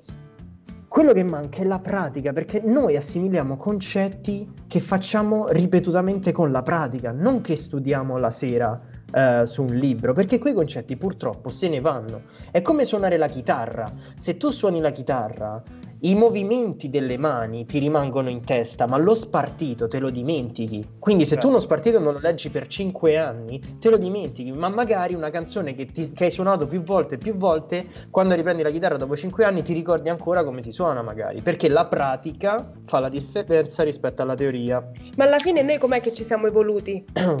Noi con la pratica, sì, con, la con le azioni, Però... abbiamo, abbiamo, il pollice qua per motivo. Un'altra cosa che volevo dire riguardo a scuola-lavoro, alternanza scuola-lavoro, è che io non l'ho fatta, ripeto, ma da quanto ho capito, tu vai in un'azienda e ti fanno fare qualcosa di estremamente stupido. No, poi vorrei parlarne io della Sì, sì, sì, però eh, noi, conferma... noi, l'abbiamo vissuta, Eddie. Eh, confermatemi se sbaglio, ti fanno fare un task in quell'azienda molto stupido. Giusto? Oh, sì. Al... Sì, allora... sì, sì, certo, certo. Poi è così o non dico, è così? Dico io un, un paio di... Voi avete io... fatto un volantino. No, allora, sì, allora il fatto è questo. Eh, purtroppo, per come l'hanno fatta l'alternanza scuola-lavoro, no? c'è stato questo decreto, questa cosa, e si sono dov- trovati tutti a dover mettere, trovare un qualcosa da far fare a sti alunni, no? Campato per aria. Ora, come concetto è bellissima l'alternanza scuola-lavoro. In Germania c'è da un sacco di tempo, dove però è fatto in un altro modo, ovvero gli alunni mettono una lista, no? È come quando scegli che università andare, hai una lista di preferenze da determinati qua, posti che offrono l'alternanza, no? Mm-hmm. Quindi se sei fortunato vai in quello che preferivi proprio in assoluto, se non c'è più posto vai a un altro, però comunque vai a fare una cosa pratica che ti interessa che sia fa andare ma da, quello che dico dal... io non è quello no, no, che no. vai, a... vai no no no lo so però appunto come... questa è una cosa che volevo dire a prescindere prima che non ho detto poi riguarda come l'hanno fatta? Sì, di fatto noi non abbiamo, io perlomeno, pure te Eddie, mm, mi sembra che non era poi chissà quanta roba pratica interessante. Lavoro, dopo ne parlo della mia, sì. Ok, ok. ok. Noi, noi, la prima volta abbiamo fatto, perché io l'ho fatta due volte nello stesso posto perché sono stata bocciata, um, in un museo, per carità, interessantissimo, è eh? il Museo d'Arte Orientale Giuseppe Tucci, questo posto per carità, io adesso ti so solo dire che cos'è una Valokiteshvara, più di quello non ti so di. A me questo mi è rimasto. Oh, puoi mettere quella al gioco dell'impiccato. Sì, spacchi. infatti, che cazzo sai che è la Valokiteshvara? No, la puoi mettere sul curriculum. Esatto. No, Però appunto a noi ci hanno messo a fare un volantino che ci hanno detto uh, sarà usato de che tradotto in tre lingue diverse. Ci siamo Però, fatti in culo così. Aspetta. Però cosa... Hai capito? Io sono stata fortunata rispetto ad altre persone perché comunque però quello che dico io, il concetto dell'alternanza scuola-lavoro, secondo me, perché qui anche nei commenti sto leggendo, ma magari ci avessero fatti andare in un'azienda, a noi ci hanno parlato del lago di Bracciano, io ho fatto l'artistico, ci mettevano a piegare i depliant dei musei o a raddrizzare i quadri. Quello che dico io è che l'alternanza scuola-lavoro, secondo me, dovrebbe essere una finestra per te studente su quel lavoro. Quindi tu devi andare in un'azienda, esatto. in un negozio, in quello che è, a guardare cosa fanno quelli che ci lavorano e a imparare esatto, da loro. Dovrebbe essere esatto, uno stage. Esatto. Perché a me che mi rappresenta? Cosa scusa? No, ti volevo dire una cosa, però quando vuoi, insomma. Cioè, finisci... Finisco il discorso e poi vai tu. Um, cioè, che mi rappresenta che io vado in un museo e mi fanno fare una cosa che loro non fanno. Io non, ci, io non capisco cos- cos'è la vita di quello che lavora nel museo se tu mi dai da fare un task che non c'entra niente. Esatto. È come se tu vai in un'azienda che produce giocattoli e tu fai mettere la gente a impacchettare i giocattoli nella carta da regalo. Ma io che ho imparato? Ho imparato a incartare dei pacchi, non ho imparato il processo di costruzione del giocattolo. A me quello mi interessa. Quindi uno deve andare lì ad imparare guardare con gli occhi, magari anche con un po' di pratica, ma pure solo con gli occhi basterebbe, cosa fanno quelle persone Qualcosa per farsi un'idea di che cos'è il mondo del lavoro. Perché il mondo del lavoro non è impacchettare o piegare dei depliant o farsi raccontare del lago di Bracciano. No, sì. Vai, Nonostante, io, nonostante io abiti sul lago di Bracciano, però giustamente mm. questo mi interessa. Però ma poi ci ha commentato un mio amico che la, vive ad Anguillare anche lui, quindi siete vicini. Ah, perfetto, allora vabbè, ci usciremo insieme. No, io semplicemente intendevo dire che già per me il concetto della letteratura dovrebbe essere in un certo senso ridimensionato, rivoluzionato, perché è importante comunque noi italiani, anche se adesso molti di noi pensano che l'Italia è un posto brutto, che siamo indietro rispetto a 20 anni indietro rispetto a tutte le altre nazioni Comunque, a parte che molte scoperte sono degli italiani, abbiamo sicuramente i, maggi- i maggiori scrittori comunque passati del mondo e va bene, ma io, ragazzo adolescente, non potrei mai comunque in un certo senso eh, approcciarmi alla letteratura con Manzoni, Svevo, Dante Alighieri, non potrei mai farlo. Tanto vale che mi, magari mi viene mi si viene spiegata la letteratura con un approccio più moderno, con autori che ad esempio hanno fatto apprezzare a me la letteratura, mi hanno, come può essere Charles Bukowski, come può essere J.R. Tolkien, come può essere J.K. Rowling, che però non, non viene parlato, vengono solo parlati, cioè si viene solo parlato degli artisti comunque e letterati antichi che spesso e volentieri risultano criptici, risultano ermetici perché noi non parliamo quella lingua, quella lingua comunque risulta superata, deve venire spiegata. Quindi ciò eh, nella mente di un ragazzo italiano fa solo vedere la letteratura come comunque una cosa noiosa, eh, difficile da capire e senza un nesso logico. Quindi semplicemente questo, insomma, cioè io vorrei che comunque nella scuola fosse i ragazzi fossero stimolati a leggere perché quello che è il libro, la carta, adesso è molto meno valorizzato di quanto era e questo è un problema perché si sta, sta avvenendo sempre meno e comunque le persone leggono molto di meno e sono molto meno intellettuali sotto questo punto di vista. Quindi per me, cioè, secondo me dovrebbero essere appunto approfonditi autori anche più eh, relativamente di varie parti del mondo, come può essere appunto eh, Bukowski, che era appunto polacco, mi pare, comunque naturalizzato americano, eh, Haruki Murakami, eh, che è giapponese, o comunque altri come, come, può essere appunto, non lo so, Hegel, che magari era tedesco, mi pare, o, o Freud, cose comunque più stimolanti. E per quanto riguarda appunto l'alternanza scuola-lavoro, io mi sono reso conto che in scuola appunto tipo il liceo, l'alternanza scuola-lavoro è difficile farla eh, in un contesto che effettivamente riguardi quello del liceo, perché il liceo è una scuola difficile, troppo umanistica, non, tanto più eh, appunto io mi ricordo Margherita, non mi ricordo se eri allo stesso, nella nostra stessa alternanza scuola-lavoro, ci siamo trovati a dover essere al museo delle arti popolari. No, io non ci stavo, però sono venuta a trovarvi una volta.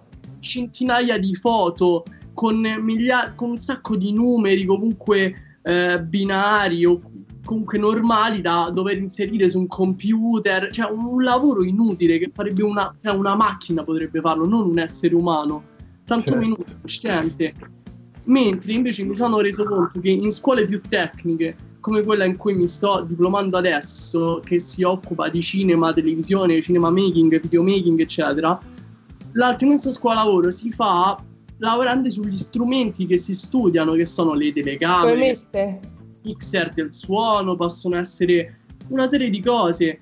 Ed è proprio questo che dovrebbe essere un attimo rivalutato, secondo me. Appunto, l'approccio che può essere tra il liceo e l'alternanza scuola-lavoro perché ovviamente non è semplice trovare dei punti di giuntura tra le due cose, però vanno trovati perché sennò chi sta al liceo si trova a fare un'alternanza scuola-lavoro che è una cosa inutile, non c'entra nulla con quello che stai studiando e non ti arricchisce per niente.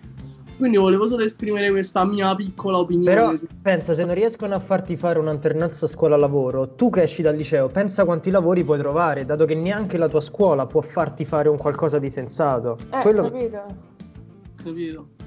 No, no, io ah, poi direi della sì, giornata. Un secondo sì, leggo qualche commento sì, e poi vai tu. Ok, scusami. Vai. Allora, eh, devo tornare un botto uh, su. Eh, allora, intanto Monica aveva fatto una proposta che era per, per la scuola fare quasi sempre compiti di realtà e solo in co- cooperative learning, ovvero compiti, che pa- che, compiti problemi che partono dalla vita di tutti i giorni.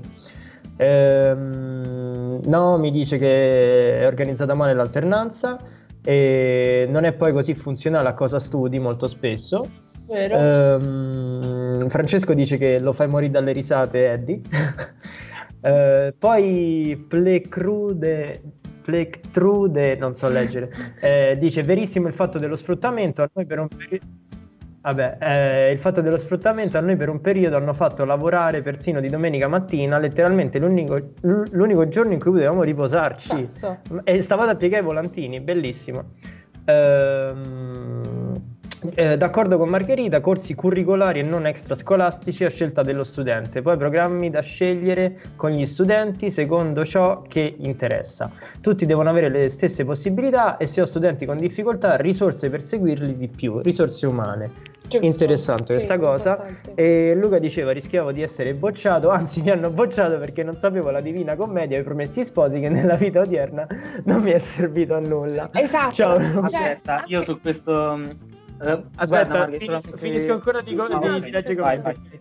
Um, di nuovo qui eh, alternanza scuola-lavoro. Il problema um, è della scuola che non riesce a trovare attività idonee da proporre ai propri studenti. Bella per Eddie, dicono. Eh, esatto, tipo noi tirocini di medicina fai poco e niente, ma almeno ti fai un'idea di come lavora la gente lì. Però di nuovo l'università in questo cioè, è fa- però è assurdo che devi arrivare fino all'università no, per farti un'idea Infatti è assurdo anche perché se tu non finisci il liceo non puoi accedere all'università. Esatto. Giustamente, però, però vabbè, se... aspetta, sì. finiamo di nuovo.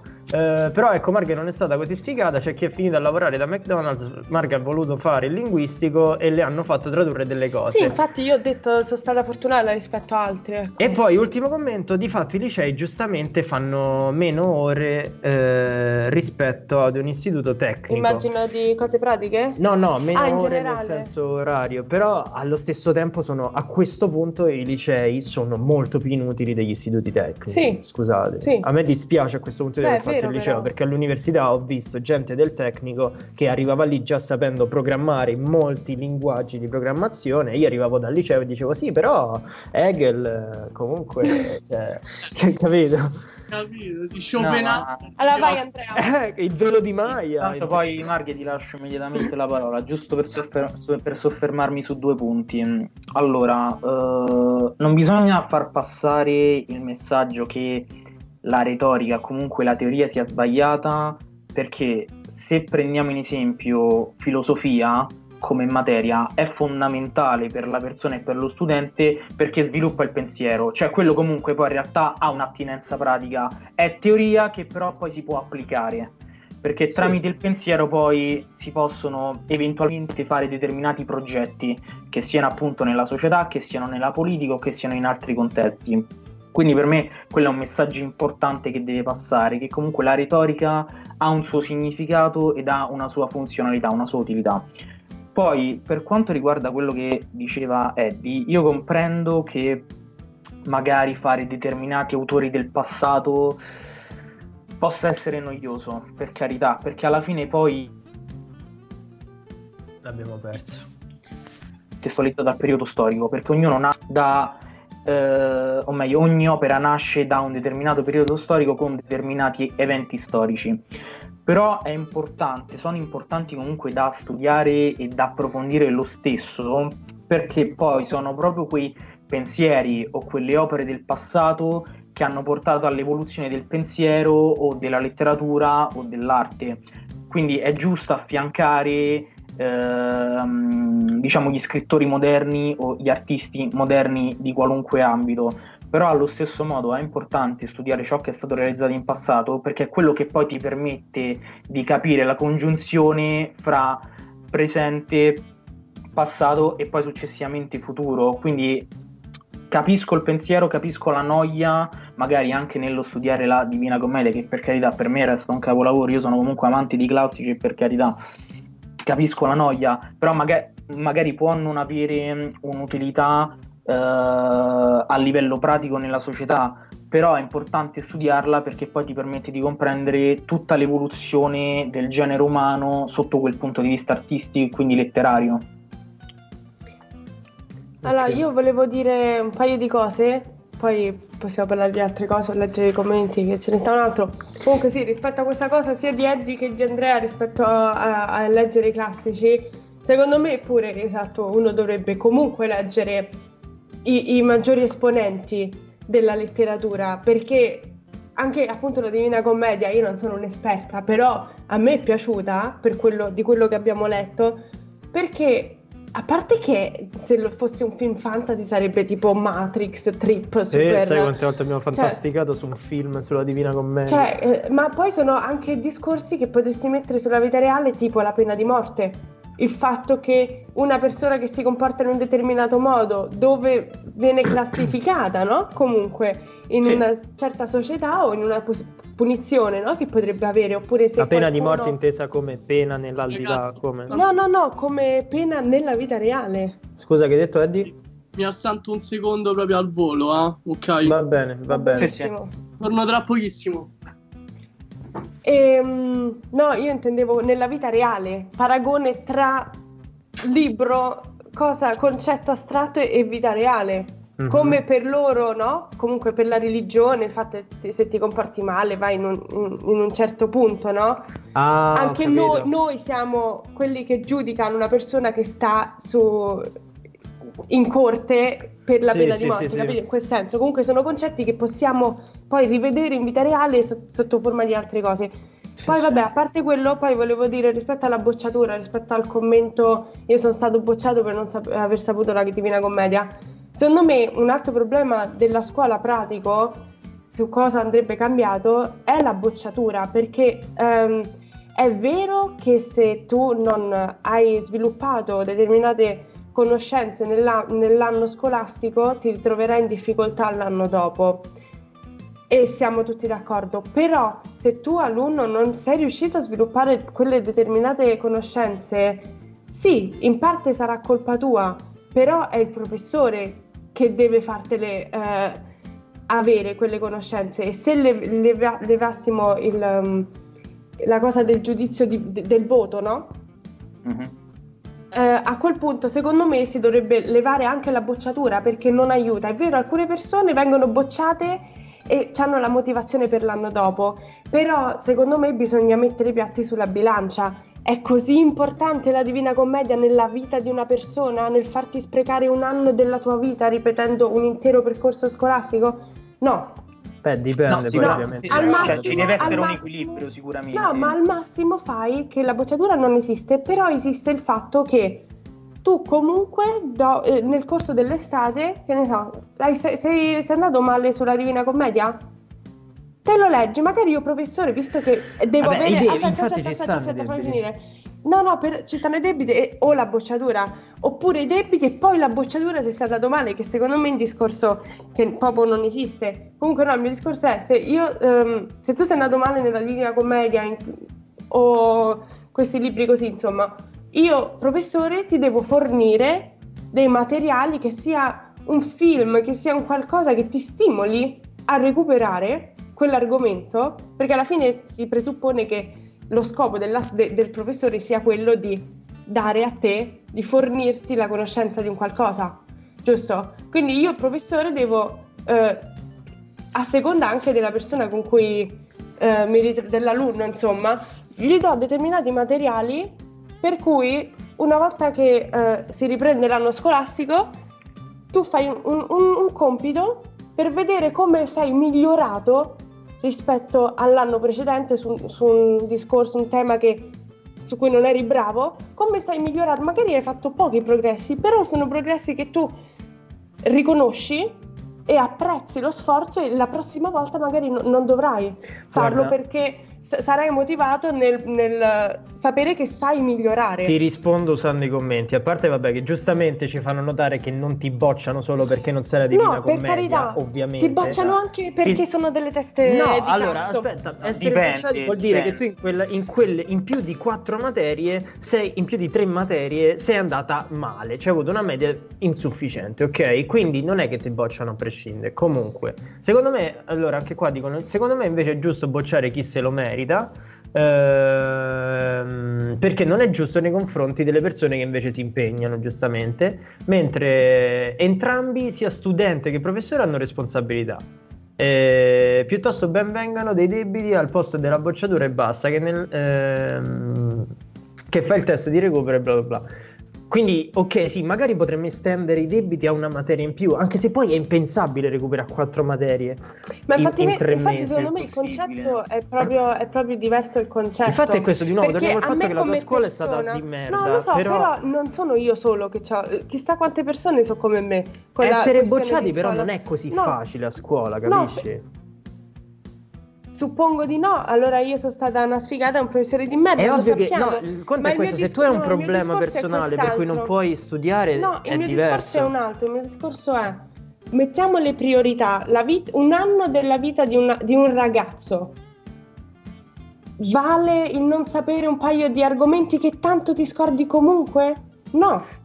Secondo me no dipendi, dipende Soprattutto in un liceo sì, ti interessano le lingue, però magari ti, ti bocciano perché nelle materie scientifiche fai cagare, è una stronzata. Ma sai che c'è Marghe, lì dipende sempre dalla situazione perché poi le, le, bocciature avvengono per i più disparati motivi, quindi lì è, è difficile poi seguire una linea, però in, volendo entrare nel tuo ragionamento, allo stesso modo se tu pensi che è sbagliato che una persona venga bocciata, allo stesso modo, però, non è giusto che magari una persona che per sette mesi non ha fatto niente e nell'ultimo mese si sveglia e cerca di recuperare tutte le materie passi, perché così fai passare un messaggio no, sbagliato. No, no, no, ma, no, no, no, ma infatti come principio di scuola che funziona, perché alla fine di questo stiamo parlando, sì. non ci deve essere la cosa che tu alunno non fai un cazzo per sette mesi, perché si presuppone che la scuola ti motivi in un modo o nell'altro, magari non dai il massimo perché per motivi esterni non riesci, però sì, comunque sì. un minimo lo fai. Questo intendo. In una situazione ideale come, come scuola non ci dovrebbe essere il fatto che tu eh, vieni, um, um, vi, come si può dire, vieni tralasciato Sì, quello. per lunghi allora, periodi e poi dicono eh però non hai fatto niente, sì però tu no, non mi hai allora, aiutato io sono d'accordo qualcosa. con questo, allora io penso che la bocciatura debba esistere e di nuovo sono, eh, io sono convinto che essere bocciati è molto difficile di nuovo, è possibile essere bocciati e sono d'accordo con quello che dice Monica che se non vai bene a scuola dovrebbero darti un aiuto n- mentre non stai andando bene a scuola, no? Che a fine anno Esatto, ti bocciano e basta. Se esatto. vedono che stai avendo una carenza seria di rendimento, devono vedere, oh, ma che succede? Diamogli un sostegno, un aiuto, qualcosa. Secondo me è giusto fare quello. Poi se anche con il sostegno non, non vai bene a scuola, a quel punto è giusto che ti bocciano, ok? Ma però anche poi, eh, scusami, è sempre anche un fatto comunque di meritocrazia, come diceva anche Andrea, no? Pure per me la bocciatura ci deve essere, perché se no non è, non è giusto nel confronto delle persone che si impegnano, ma allo stesso tempo è, è un po', è un po' complicato perché devi prendere ogni caso singolarmente. Se tu non vuoi studiare perché non vuoi studiare, allo stesso Ma- tempo non ti meriti gli aiuti che devi- devono dare Ma a nessuno non vuole studiare perché non vuole studiare, c'è sempre un, un- un qualche motivo per cui fa arrivare la bocciatura è il persona- motivo per cui vuoi studiare. È un, sì- è un sì ma no, nel Ah, senso- no, scusami, no, no, il mio cosa, discorso scusami. è che se Ci io non è che smetto proprio- di studiare. No, quelle, so- no, sì, quelle sicuro sono persone che magari hanno altri problemi più grandi in famiglia o ne- nelle- nella, nella loro zona o quello che sia. Io l'ho visti anche alle medie, gente del genere, che non faceva un cazzo, che faceva casino tutto il giorno. Non era perché non gli piaceva studiare, era perché venivano da background di merda. Ma in quel Ma punto dipende, sono d'accordo con te dipende, che dovrebbero essere aiutate quelle È persone. che quelle persone vanno aiutate, non è che provi una volta ad aiutarle dici, beh, però non vuoi il mio aiuto, allora ciao. Perché persone che arrivano in quel punto dove non fanno niente, non le aiuti face- dandogli una volta la mano. Ci deve essere costanza da parte dei professori o Certo. gente magari specializzate in, in alunni più problematici, magari. Però è anche vero che ci stanno quelle persone che, fidati, che non studiano semplicemente perché non gli va e vogliono giocare al computer o al telefono tutto il pomeriggio, capito? Però si presuppone che in una scuola ideale, no, che funziona, anche le persone meno eh, che, che hanno meno interesse, quel minimo lo facciano non perché magari gli interessa la materia di per sé, ma perché dicono, "Beh, però la prof si vede proprio che gli piace proprio tanto, no? Che ci, ci tiene nell'insegnartelo, no? Ma è ovvio E perché adesso la fai. scuola è basata sul regime del terrore, ovvero tu Sì. devi studiare perché sennò prendi Sì, un brutto voto, sì, brutto voto uguale bocciatura, mentre la scuola dovrebbe essere basata sul regime di eh, gratificazione Esatto, del tipo che oh voglio studiare perché mi piace, o voglio studiare perché mi piace la materia, mi piace la professoressa, mi piace, mi piace la scuola, ok? Comunque scusate, leggo di nuovo qualche commento e ce ne sono stati eh, altri. Pa- Poi Matteo, una cosa mi è venuta in mente dopo quando hai fatti voi. Vai, vai, sì, sì. Eh, Marghe, tu eh, purtroppo devi riconoscere che nella tua valutazione sei giustamente influenzata dalla situazione in cui ti sei trovato Ovvio. tu e sei giustificatissima, ma renditi conto di ciò. Va, eh, mica in tre mesi... eh, non ho capito. Comunque Davide fa una proposta e dice secondo me si potrebbero far scegliere le materie dopo la scuola dell'obbligo, quindi dopo Sono i primi due d'accordo, anni. lo- lo- Eh, anch'io Secondo me è una buona proposta. Ehm, Come all'artistico che dopo tre anni ti specializzi su una determinata cosa, no? Mhm. Che scegli tu se fare, mi sembra. Sì, mm, sì, sì, sì. Eh, È, è- scusa. è molto sistema americano questo che puoi scegliere le materie, Sì, che non sì. è sbagliato. Non è sbagliato, però il problema in America è che lo fanno prima, quando magari non lo sai manco te che cosa potrebbe interessarti. Eh, eh, mentre Francesco ci conferma che statisticamente le famiglie più disagiate hanno i figli che vanno peggio a scuola, il bocciato figlio di architetti è molto raro. Per fare un esempio, questo torna al discorso che ti facevo spesso sul fatto che i neri in America non è che vanno peggio a scuola perché non gli vado a studiare, ma perché hanno fa- situazioni Sì, familiari. però quello è un altro molto- discorso, No, non, no, è, non è la live adesso di, di, di Eh, cui parlarne. Non ho il mio eh, banco con su scritto Change My Mind. Ehm, non è ingiusto eh, confronto. Non è ingiusto confronto a chi si è impegnato. Ah, non è giusto in confronto a chi si è impegnato perché se gli alunni fin dai primi anni imparano ad autovalutarsi, chi è stato promosso sa cosa sa fare e cosa no.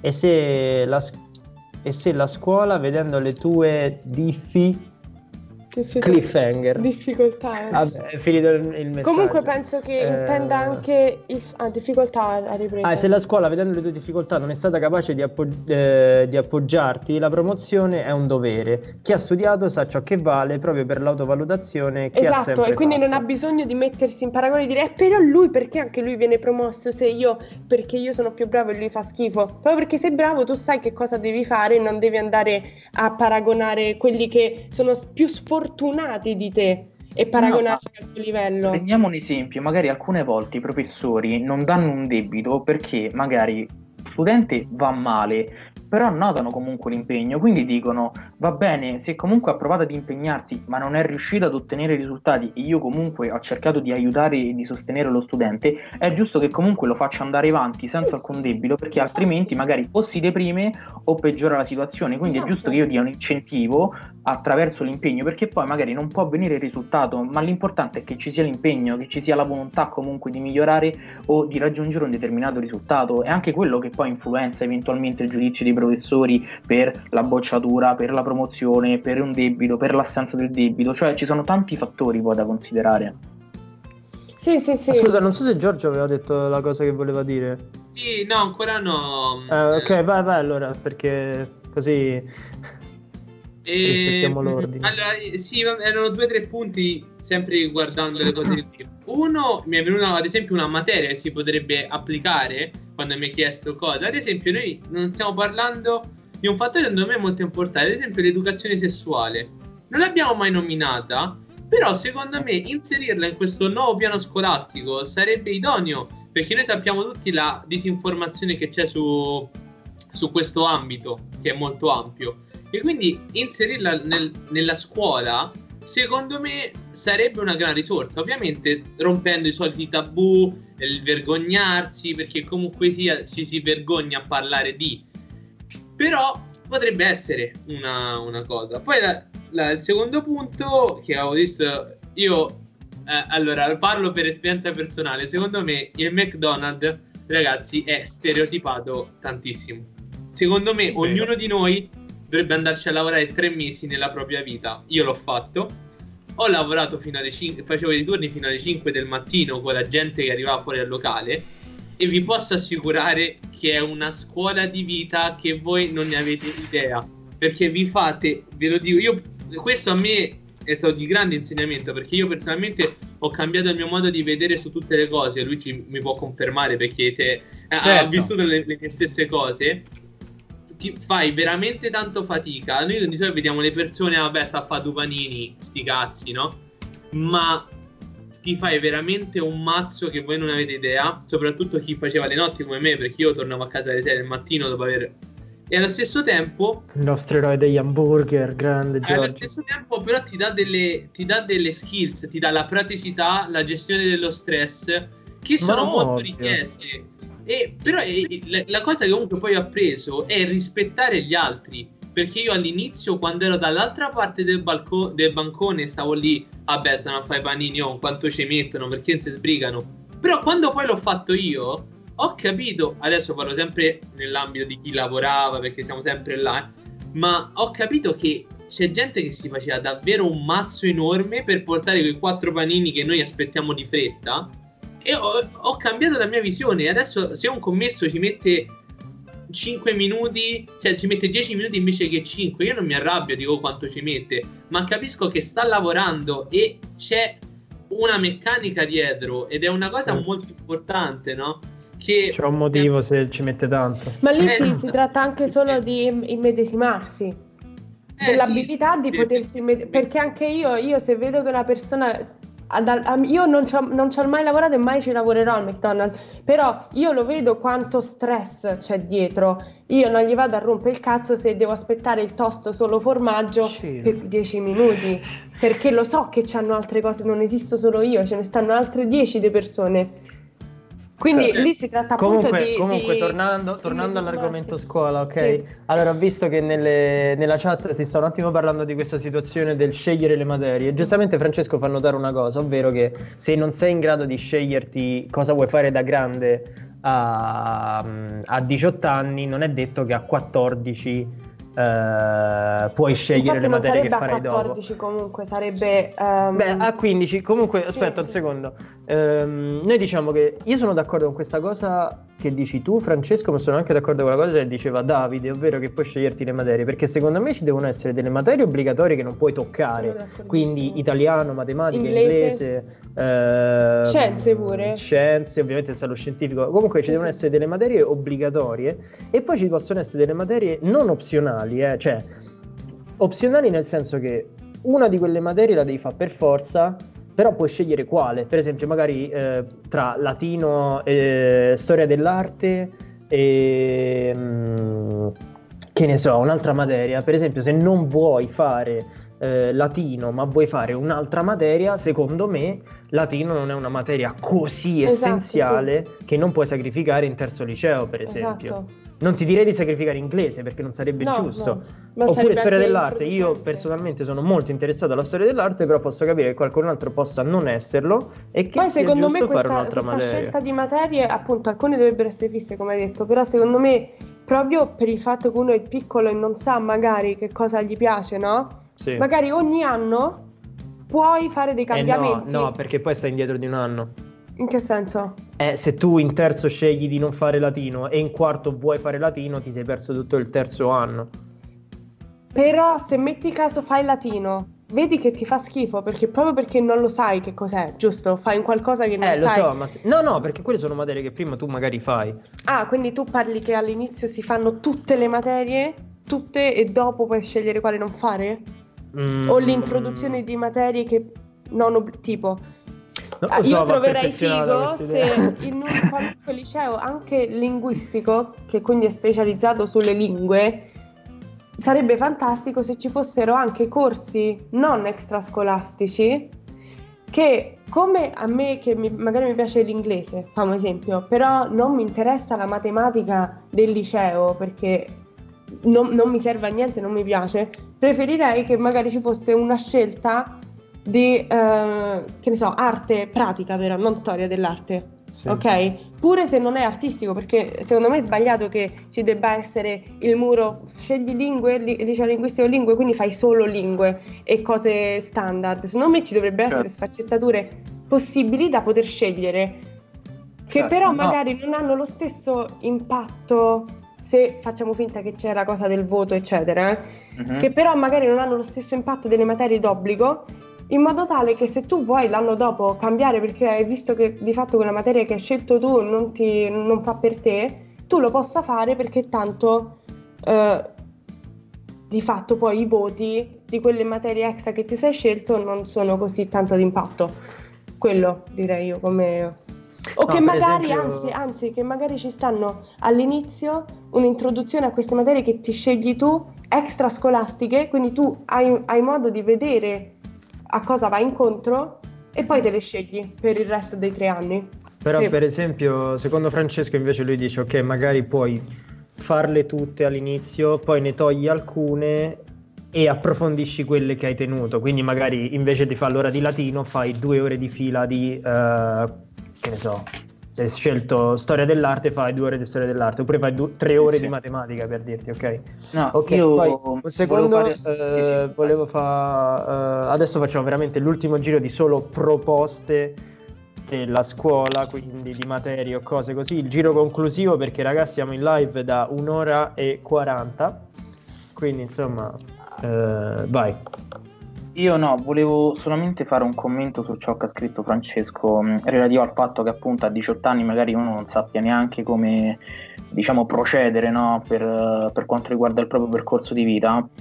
E io non sono d'accordo sulla questione appunto che, che lui critichi le scelte delle materie per un semplice fatto che quando tu passi dalle medie al liceo tu scegli un indirizzo, ma non sei consapevole di come sia realmente quel tipo di indirizzo. Cioè, tu puoi avere delle informazioni esterne e puoi avere dei consigli su come, diciamo, tende a svilupparsi magari l'indirizzo linguistico, lo scientifico, il classico, l'artistico, però anche lì devi scoprire tu di persona, scegliendo quel tipo di indirizzo, come proceda. Cioè, tu vai, ti basi sulle preferenze uh, delle medie io prendo in, in esame il, il, mio caso io alle medie amavo particolarmente eh, la matematica.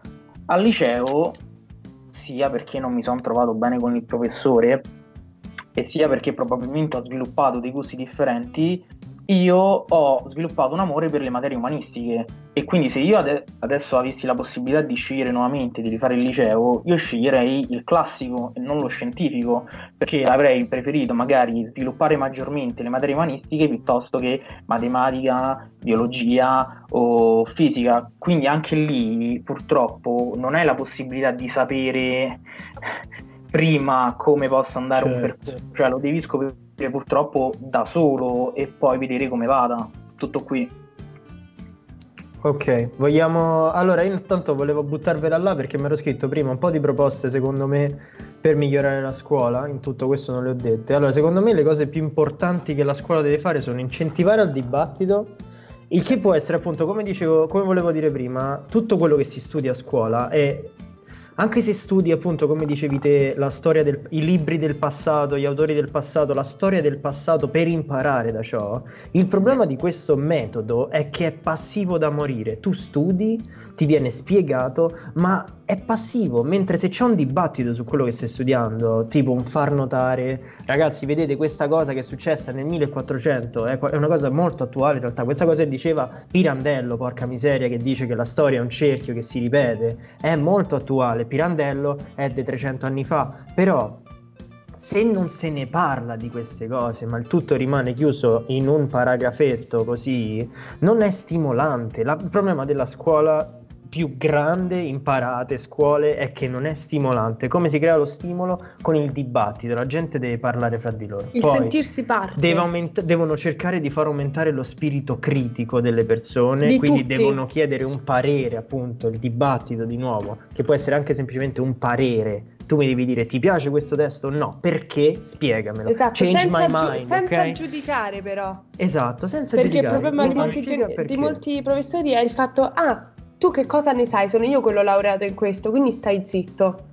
Sì, sì, ma infatti quello, questo Esatto, stigma sì, si sì, deve, cioè questa si cosa si deve deve, levare, togliere. non è che il professore è più importante dello studente, mai. È semplicemente magari il professore può correggere lo studente quando lo studente dice qualcosa di completamente sbagliato. Ovvero, se tu mi dici Pirandello non mi piace perché non scrive in italiano, a quel punto ti dico no, guarda, ripensaci a quello che hai detto perché lui ovviamente scriveva in una lingua più antiquata o comunque Però appunto aiuti la persona a vedere il tuo punto di vista, se poi continua a non essere d'accordo, amen. Amen, ok, ma non gli metti due per per quello. Vabbè, comunque queste cose devono. Perché a scuola c'è l'interrogazione, ma ci deve essere anche, secondo me, l'ora di dibattito. Non l'ora di dibattito, il fine ora di dibattito. Sì, esatto. La spiegazione col professore deve essere molto più dialogata. Poi.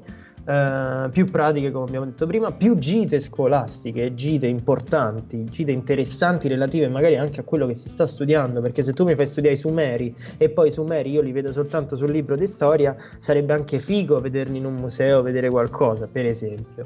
Poi più attività collettive come scuola, secondo me, e anche magari ehm, gare tra scuole, quindi competizioni tra varie scuole sarebbero fighe, secondo me, per creare un po' di competizione. Quindi anche un po' una cosa che dicevo, voglio battere gli studenti dell'altra scuola, voglio fare ehm, qualcosa di figo Però come scuola, come insieme. in modo positivo. Sì, e- ovviamente, non sì, come sì. gara che gli vai a No, no, buttare no, Molotov ovvio, no. eh, davanti alla scuola degli È altri. tipo una però- battaglia nerf, non sarebbe... No, cose creative, per esempio, Sì, la scuola che scrive il libro migliore, Sì, esatto, cacchio ne so, per esempio. E mm, poi secondo me le autogestioni devono essere prese come esempio, nel senso che bisogna vedere le autogestioni quali sono i corsi importanti dopo che dopo l'autogestione uno deve dire guarda quel corso è stato molto interessante e si vede oh magari questa cosa possiamo E secondo me i riproporla come corso professori reale. devono partecipare Sì, all'autogestione infatti. in modo attivo per poter vedere di, di fatto e magari aiutare gli alunni a fare un corso figo. Sì, e secondo me l'ultima cosa è che dovrebbero aprire un botto di corsi pomeridiani. Perché io capisco Sì. che la scuola ha delle limitazioni a livello di tempistiche, quindi che economico. certe, a parte economico, però anche per esempio mh, la, la, questione dei programmi, ok? Le, le, ore di scuola sono 6 al giorno, non ci puoi mettere mille materie a settimana, non è possibile.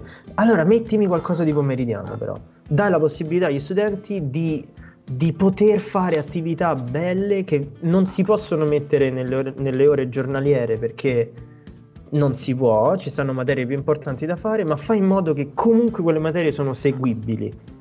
Sì. Come per che esempio l'educazione civica no che non siano obbligatorie eh, esatto, però che sia sì, possibile farle. O magari per dirti le fai solo se hai abbastanza iscritti. Sì, sì. Eh, però li, la possibilità di poterle fare secondo me è importantissima.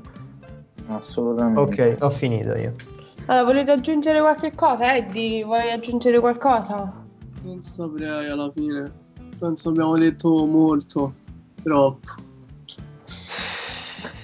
la scuola Ala vorrà accogliere le nostre richieste lo farà, se non vuole farlo non migliorerà. Eh, sarebbe figo andare nelle scuole a parlare. Okay. Tipo... Eh, magari. No, io... C'è nell'orecchio. Sono io sono d'accordo con tutto quello che ha detto Matteo e introdurrei come, o come materia direttamente scolastica o come corso pomeridiano la politica perché poi secondo me è un problema importante il fatto che a 18 anni, quando si ha la possibilità di votare, di votare a meno che una persona non abbia diciamo, ampliato la propria conoscenza privatamente, non si ha alcuna consapevolezza della politica, non si ha alcuna consapevolezza dei partiti, della storia dei partiti, dello Stato, del governo, cioè alla fine uno anche alle elezioni va tendenzialmente a votare privo di un'identità politica, privo, privo, di un pensiero politico. E quello secondo me è un punto importante da sviluppare all'interno del sistema scolastico. Uh, in modo imparziale, in modo obiettivo, oggettivo e poi una persona in quel modo si crea un'identità. Poi sono d'accordo anche sulla questione delle autogestioni che per quanto riguarda le, le, esperienze personali, penso che lo sappia anche Margherita con il Seneca, insomma, erano organizzate male, erano organizzate veramente male.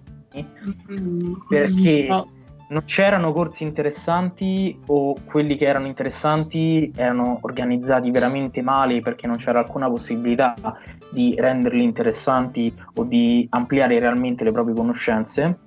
Quindi secondo me quello eh, dovrebbe essere potenziato e gestito meglio perché poi va bene dare diciamo, il potere decisionale durante quella settimana agli studenti ma è necessario anche che abbiano un'organizzazione e uno schema preciso, perché altrimenti diventa solamente un pretesto per non fare assolutamente niente e viene utilizzato quello, cioè per quel motivo dalla maggior parte degli studenti.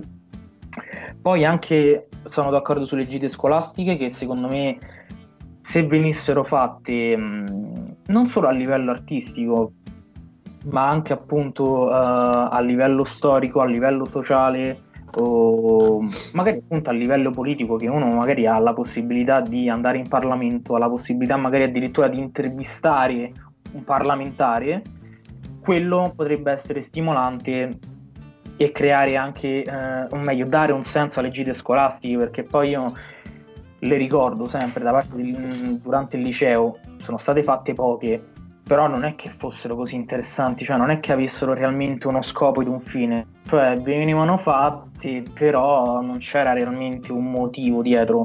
E quindi quello secondo me è un altro aspetto da, da migliorare. E detto ciò penso insomma di, di ah, prendo, prendo solo questi due commenti, sì, ovvero che Davide dice io il pomeriggio non ci andrei ai corsi pomeridiani, inteso. Allora il problema è proprio questo però, mm. che se i corsi pomeridiani invece fossero fighi, esatto. ci andresti perché se, se per esempio della scuola fosse un altro uno sarebbe no ma ti parlo io non ti parlo del corso pomeridiano di, di filosofia ma anche, guarda di filosofia ci sarei pure andato ma tipo il corso pomeridiano di latino ti parlo magari del corso pomeridiano di Uh, di Cubase sì, per di, dirti, di musica elettronica design, oppure il corso pomeridiano di eh, di pittura oppure il corso pomeridiano di, di scultura, di quello sì. che ti pare, cose pratiche però, o magari dove non sei valutato il corso diverti. pomeridiano di inglese inteso come conversazione, che tu non ci andresti mai gio- oggi come oggi te eh, perché pensi oddio che parli l'inglese, ma fidati Te lo dico io, Sarebbe ti, ti servirebbe un botto. Se te esci dal liceo sapendo parlare l'inglese, veramente hai svoltato la vita. Ah, ecco, un'altra modifica che dovrebbero fare la scuola, a parte far parlare di più l'inglese. Molte più ore di inglese. Ma far... No, ma secondo me dovrebbero far... Sì, molte più ore, e ma molte, molte più, più di conversazione materie. inglese. Sì, e stavo pensando che sarebbe figo avere proprio uno scambio di studenti molto più Tipo che ogni classe che ha almeno uno studente inglese e quindi devono fare le lezioni in inglese ah, per sì, dirti. Sì, sì, uh, e detto questo, volevo dire un'altra cosa. Uh, che Davide dice esatto io dall'anno prossimo posso votare ma non so un cazzo Davide tu la devi smettere di crescere porca puttana non ci credo l'anno prossimo c'hai 18 anni e, um, e comunque sì anche quello è grave per esempio l'ora di cittadinanza e costituzione non so se te la ricordi Andrea alle medie mi sì. pare la facessi. Che sì. poi dico, ma che cazzo, scusa il termine, ma, ma che cazzo medie, fai poi? cittadinanza alle medie? Uno, che tanto la fai male, e due, poi al liceo non la fai. Esatto. Perché io mi ricordo che noi la prima lezione di cittadinanza abbiamo letto i primi tre articoli della Costituzione italiana che non mi ricordo, che non mi hanno tr- tralasciato niente e che è così. Cioè, eh, ok, abbiamo letto tre articoli della, della Costituzione. Ricordo, ricordo. Io che so del, de- della Costituzione italiana? Niente. Quindi vabbè. Ah, io non dico poi di imparare gli articoli a memoria perché è impossibile per chiunque, sia per un adulto che per un adolescente. Però Ma almeno avere problema, tu non devi puntare a quello, non devi puntare a sapere gli articoli a memoria, esatto. devi imparare a, a, capire un po' la Costituzione. Esatto. per quale ragione esatto. sono stati fatti? E io riguardo a questa cosa mi è venuta in mente adesso, giusto al volo così per, per dire un'esperienza correlata a questa cosa. Ovvero io feci vedere a scuola, all'ora di conversazione inglese, questo video di uno youtuber che fa musica di questa canzone critica alla scuola che si chiama Don't Stay in School. Bene. Non so se l'avete mai visto. Io eh, eh, sì, sì. ecco, eh, allora, agli insegnanti di conversazione inglese gli è piaciuto tantissimo, l'ha messo nel suo programma e l'ha fatto vedere a tutte le classi. Quindi, ok. Però um, la mia insegnante di inglese, questo era l'anno dopo che sono stata bocciata, dove non ero motivata a fare niente perché mi hanno bocciata ingiustamente. E ok, eh, per farvi un po' di background, ha detto allora sai cosa, io ti aiuto nel non farti ribocciare dicendoti portami un, visto che ti lamenti del fatto che la scuola non insegna la Costituzione, fammi una ricerca sulla Costituzione. Io non gliel'ho fatta, non perché non mi andasse di studiarlo, ma perché il discorso è un altro, non sono io che lo devo fare per, per mettere la pezza al, al vostro ehm, fallimento, siete voi che lo dovete fare, quindi zitta, muta, accetta il fatto no. che hai torto e vaffanculo. Ma lì è sbagliata proprio la comunicazione perché esatto. diventa quasi una sfida e un affronto nei tuoi confronti. Esatto. Perché cioè, io mi sono sentita un po' in dovere di doverlo fare per dimostrargli qualcosa, però di fatto tu non hai capito un cazzo manco di inglese, tu professoressa di inglese, perché la canzone alla fine dice eh, fate sì che queste cose non restino a scuola. E tu pensi, leggi solo la frase finale, dice don't stay in school e dici ah questa canzone incita a, a lasciare la scuola, cioè madonna, vabbè l'impreparazione proprio, però vabbè chiuso argomento era riguardo a questa cosa qua. E piccola parentesi, Davide dice che da loro come dopo scuola fanno teatro e mineralogia. Eh, figo mineralogia. Per, per, per, per è qualcosa. Per dirti, piccolo fun fact, al, al Talete, mi pare l'estate, avevano fatto un piccolo corso di Blender, che è il programma di 3D che io uso adesso per lavorare, che non c'ero andato perché già me lo facevo per conto mio, però figo, cioè, regà, se lo facessero nelle scuole adesso hai voglia a modellatori 3D. Però ma te no, ti dico una cosa. Scusa Andrea, sì, vai lui, vai. questo tempo per le attività pomeridiane, no? Poi come facciamo a consegnare le task che puntualmente la scuola ci, ci impone per il giorno successivo? Vi, vi Aspetta, questa... io, io, voglio intervenire proprio su questo, vai, vai. dicendo solamente questo. Visto che appunto comunque le attività pomeridiane occupano del tempo per eventuali compiti o lavori per il giorno successivo, è giusto che lo studente sia in minima parte giustificato. Questo non significa che non debba fare assolutamente niente per il giorno successivo, però è giusto che magari recuperi quel lavoro successivamente in modo tale che appunto non rimanga indietro e che non riceva il messaggio che tu avendo fatto il corso pomeridiano sei libero di fare ciò che vuoi. No, non deve passare quel messaggio, però è giusto anche che siano in parte tutelati quegli studenti perché comunque fanno un'attività pomeridiana che esatto. non è che serva solamente a, a, divertirsi o ad intrattenersi, serve per ampliare la cultura e la conoscenza. Esatto, e poi volevo aggiungere una cosa a questo che hai detto te adesso, ovvero che il problema che c'è anche nella scuola è il fatto che ehm, i professori vedono qualunque attività extrascolastica che fai, che sia anche eh, sport a- agonistico, sì. con cui fai una carriera, la vedono come... Eh, um, al di sotto della scuola, quindi non una priorità per il ragazzo. Il che è sbagliato, io avevo un compagno di classe che faceva nuoto agonistico da non so quanti anni e stava per essere assunto in una nazionale a fare, ora non, non so esattamente cosa, e i professori gli hanno detto no, lui non dovrebbe fare questa, dovrebbe smettere di fare nuoto per stare presso alla scuola che è fuori di testa perché Fanno sì, spetta scuola... al, al, docente decidere per, il, per, lo studente. Esatto, anche perché se lui vuole fare eh, nuoto nella vita, esatto. che cazzo gli dici che la scuola è più importante? Sì, sì, ma infatti io sono d'accordo col fatto che le attività pomeridiane debbano essere non tutti i giorni della settimana esatto, sicuramente, sì, esatto. magari due volte a settimana sì. e tu il giorno dopo sei eh, giustificato a scuola per dirti, però questo non vuol dire che tu non devi studiare, perché poi quando il professore ti interroga la volta, il professore ha tutto il diritto di interrogarti la volta dopo e tu devi sapere la lezione di quella volta, per esempio, sì, esatto. perché magari poi ma è così che funziona, regà. Comunque tutte le interrogazioni sono sempre fatte che se un giorno te la scampi, la settimana dopo devi sapere gli argomenti di quella volta. E diciamocelo, non è che tutti studiamo come dei pazzi, eh, ogni, abbiamo studiato come dei pazzi tutti i giorni per il giorno dopo. Se ti avevano interrogato da poco, non studiavi per dirne una. E, e poi ti facevi l'ammazzata finale. Quindi non è che cioè, è ovvio che se, giorno, se, tu sacrifichi il tuo pomeriggio per fare un'attività e in più il giorno dopo ti interrogano, lì dici, vabbè, ma scusa, ma chi me lo fa fare a me di fare l'attività pomeridiana? Però eh, se ovvio. la fai e quell'attività la devi fare perché ti porta qualcosa, ovviamente, non è che ci vai là come scusa per non studiare il giorno dopo, eh?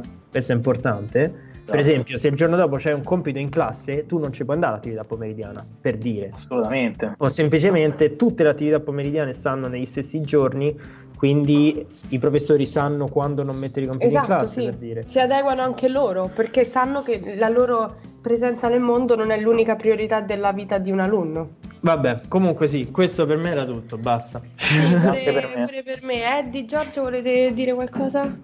No, dai, abbiamo detto molto, insomma. Sì, no, io ho detto... Dai. Ci tenevo giusto a quella cosa dell'educazione sessuale perché mi sembra una cosa abbastanza figa da, da inserire. Pervertito! Voglia, no, abbiamo ah, per esempio, toccato... qualcuno nei commenti riguardo l'educazione sessuale aveva detto che la faceva. A scuola nostra pure loro. l'hanno fatto. Eh, ma addirittura gli fanno la, la visita andrologica per dire. Ah. Non so se sta, se sta trollando, però. Eh, quello tanta sì. roba. Non ci siamo neanche mai avvicinati, proprio neanche nominata a un discorso del genere, proprio zero. Però per dirti, in delle scuole in cui fai ancora religione fai religione come la facciamo noi, come ah, l'abbiamo sì. fatta noi. Secondo me religione va eliminata proprio. come fai educazione sessuale. Per... Io ho paura che le persone si scandalizzerebbero, ge... alcuni genitori si scandalizzerebbero sì, sì, se sicuro, nelle scuole facessero sicuro. educazione sessuale. A quelle Spero... no. Spero di no, perché Però io sono anche convinto che la maggior parte dei genitori preferiscano che qualcun altro parli ai loro figli del sesso piuttosto che, che loro, loro farlo in prima Ma persona. Ma secondo me è anche importante che nelle scuole eh, insegnino anche ai maschi di non eh, avere, um, uh, come si dice? Rapporti non protetti. No, no, no, no, no, di sentirsi più liberi del poter parlare di eventuali, perché molti ragazzi se hanno problemi là sotto si sentono che devono stare zitti perché si vergognano perché qualcun altro li giudica, perché da chi vanno, noi femmine abbiamo il ginecologo, vai al, al come si chiama? Andrologo. Lo so, però se vai a un consultorio, per esempio, io ragazza minorenne, ho qualche problema o, o dubbio, vado dalla ginecologa. Tu, ragazzo, consultori non ci stanno. non ci stanno per i maschi. Secondo me ci dovrebbe essere gruppi, cose più um, indirizzate ai ragazzi. Beh, però per dirti, a scuola c'è stato lo sportello cose. d'ascolto, no? Credo sì. ci sia ancora, non sì, so sì, se sapete, Eddie, non so. Quando ci andavamo noi a scuola c'era, vero Eddie? Cosa, cosa? Il consultore, sì, buonanotte, lo sportello d'ascolto. Eh sì. Eh, no, però secondo me era poco pubblicizzato, cioè... ma c'è ancora quello, la scuola c'era tua, anche lo stigma, 9. capito? Cioè io credo che tra lo starci e eh, essere pubblicizzato bene da poter essere appunto utilizzato dalla maggior parte degli studenti ce ne passa purtroppo. E cioè, poi non... secondo me c'è anche il problema che lo metto durante, nel mezzo delle lezioni. Ah e, e si crea quello stigma, no? Ah, adesso X va dallo psicologo, no? Che non c'è niente di male perché ci dovremmo andare tutti dal psicologo se gli psicologi fossero tutti bravi, ma quello è un altro discorso. E, um, però eh, in una società di ragazzetti giovani, no? Che ci sta quel, quella cosa di... Um, mette un bollino su qualcuno, è normale, lo facciamo tutti, no? Però se quella persona X se ne va dalla classe a metà dell'ora, perché poi li metto in orari del cazzo, no? Ehm, se ne va dalla classe per andare Ma, dallo psicologo. Guarda, si crea quel... non è quello il problema. Il problema dello sportello no, d'ascolto no, so. è che è qualcosa che ti raccontano, arriva quello e ti dice ragazzi abbiamo aperto lo sportello esatto. d'ascolto a scuola, venite a trovarci esatto, e tu esatto, dici sì. vabbè, ma Oppure dicono frega, eh sì, sai, dire, avete no? qualcosa di cui parlare. No, però secondo me dovrebbero farti fare il um, periodo di prova, ovvero che tu de- obbligatoriamente come alunno, ogni alunno sì, deve andarci lì per tipo un quarto d'ora. Sì per capire che tipo di cosa succede lì e poi eventualmente dire oh a me non mi serve. O invece dire oh ma sai che figata mo ci ritorno perché mi sì, potrebbe sì, servire sì, per giusto. dire. No ma io e, e sì no scusa no no vai Marghi se vuoi tanto no no volevo dire solo una cosa che c'è il problema del fatto sempre delle priorità per i professori che vedono il loro programma come priorità rispetto alla salute mentale di un alunno che è assurdo è assurdo. Beh, lì dipende perché poi alcuni eh. alunni ovviamente la usano come scusa per saltare una lezione. Oddio, io quello non l'ho mai visto. Io l'ho visto. Mm. Vabbè, no, dicevi scusa. Io, mm, ad esempio la questione dello sportello, io non, non ci andavo per due motivi, sia perché non sentivo alcuna necessità, ma sia per il fatto che non avessi alcuna consapevolezza di come funzionasse e poi di quanto fossero competenti e preparate le persone che si trovavano all'interno. Esatto, non sai che cosa va venga, incontro. Che tu me lo venga a dire in classe fra magari una pausa eh, fra un'ora ed un'altra esatto. e mi dica sì, guarda, è stato aperto, ma poi non so di quali argomenti si possa parlare, non so come funzioni, non so come diciamo debba presentarmi e come debba aprirmi, ma alla fine che me lo dice a fare? Cioè così io non sono neanche stimolato eventualmente a scoprire se possa essere utile o meno alla mia persona o a qualcun altro. Oppure, per esempio, per tornare al discorso di prima, se un ragazzo va male a scuola e, male male nel senso che rischia la bocciatura secondo me dovrebbe il... essere obbligatorio da parte dei sì. professori no, non dico obbligatorio costringerlo però invitarlo ad andare allo sportello non dai professori ma dalla scuola. Sì, come entità scuola, sì, sì, sì, intendo dai professori perché poi sono loro che, che compiono l'azione però secondo me dovrebbero accertarsi che la persona stia bene psicologicamente esatto. che non è che non sta studiando perché semplicemente esatto. non gli va. Perché... E, se, e, che ci possa essere l'opzione di, se magari l'alunno ha un determinato problema con un professore, che il, il, lo psicologo, senza andare a dire informazioni dell'alunno in specifico, possa convocare la persona in questione per indirizzare dei problemi o, e magari indirizzare un collega che possa aiutare il professore eventualmente o cose del genere, insomma, sì. Certo. Comunque, penso che abbiamo sì, concluso. Che... Io, come battuta finale, vorrei soltanto dare questo messaggio di speranza, ovvero che tutte queste proposte che abbiamo fatto adesso, ovviamente non verranno mai fatte uh, nella scuola per il semplice fatto che da questa crisi del coronavirus ci riprenderemo tra 6.000 anni e sicuramente faranno altri tagli alla scuola, esatto. quindi vai con attività extrascolastiche, cose, bellissimo. E vabbè ragazzi, io sono Matteo. Ma aspettate ragazzi, a questo proposito Oggi Matteo non ci hai fatto un video dove ci hai insegnato qualcosa? Ah sì ragazzi, per... io adesso mi sto battendo per il sociale e eh, sto facendo dei tutorial per eh, coloro che stanno chiusi in casa da molto tempo come i sottoscritti qui e quindi adesso Luigi dalla regia ci passa l'ultimo tutorial che ho realizzato. e, sì sì, è molto importante, seguitelo e poi per altre ricette come queste seguite alfabetismo funzionale. Ok ragazzi, eh, vista la quarantena, eh, molti di noi non stanno uscendo di casa, anche io stesso mi sono trovato in difficoltà e quindi volevo fare un tutorial su come si cammina perché dopo tempo te lo puoi scordare. Quindi allora, piede sinistro, piede destro, avanti, poi l'altro a seguire, così. Quindi è così.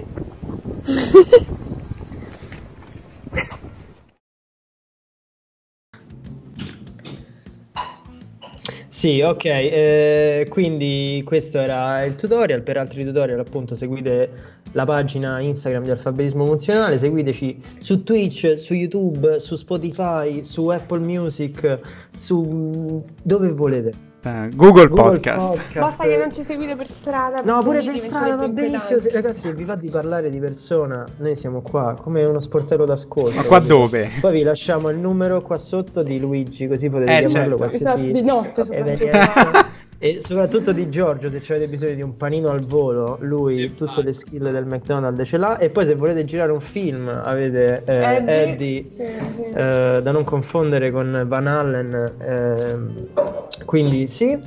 E, e, poi appunto Andrea qui, se volete, della filosofia, diciamo. Della sana filosofia e della sana letteratura. Esatto. No, comunque ragazzi... Mi piace che io sono inutile perché non hai detto niente. No, lei è mia personale, quindi... Pezza che a Margherita, questo sì però. Che cosa? Cosa? Se un pazzetto di pezza personalizzato. Ah, sì, esatto, Giustamente, sì, ragazzi. Sì, sì. Black Creations, Creation, se volete... i soldoni. Esatto. E ragazzi, noi ci vediamo alla prossima live, probabilmente sabato prossimo. Forse parliamo di un argomento che non spoilerò perché dobbiamo un attimo organizzarci. Però mm, sì, sabato prossimo alle 9 e mezza faremo la prossima live. Seguiteci su Instagram per sapere l'argomento. E ringraziamo Eddie particolarmente per essere stato l'ospite d'onore stasera e Giorgio. Cosa?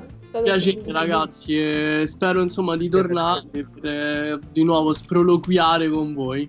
Ah e di nuovo invito a chi ci sta guardando di se vuole proporsi come ospite ce lo faccia sapere anche su argomenti? Instagram. e se vuole proporre argomenti sì ce lo faccia sapere su Instagram che possiamo organizzarci per fare una live insieme. E questo era tutto ragazzi. Ringrazio Luigi per la regia. Ciao. Prego. buonanotte. Buonanotte, buonanotte. Ciao ragazzi you know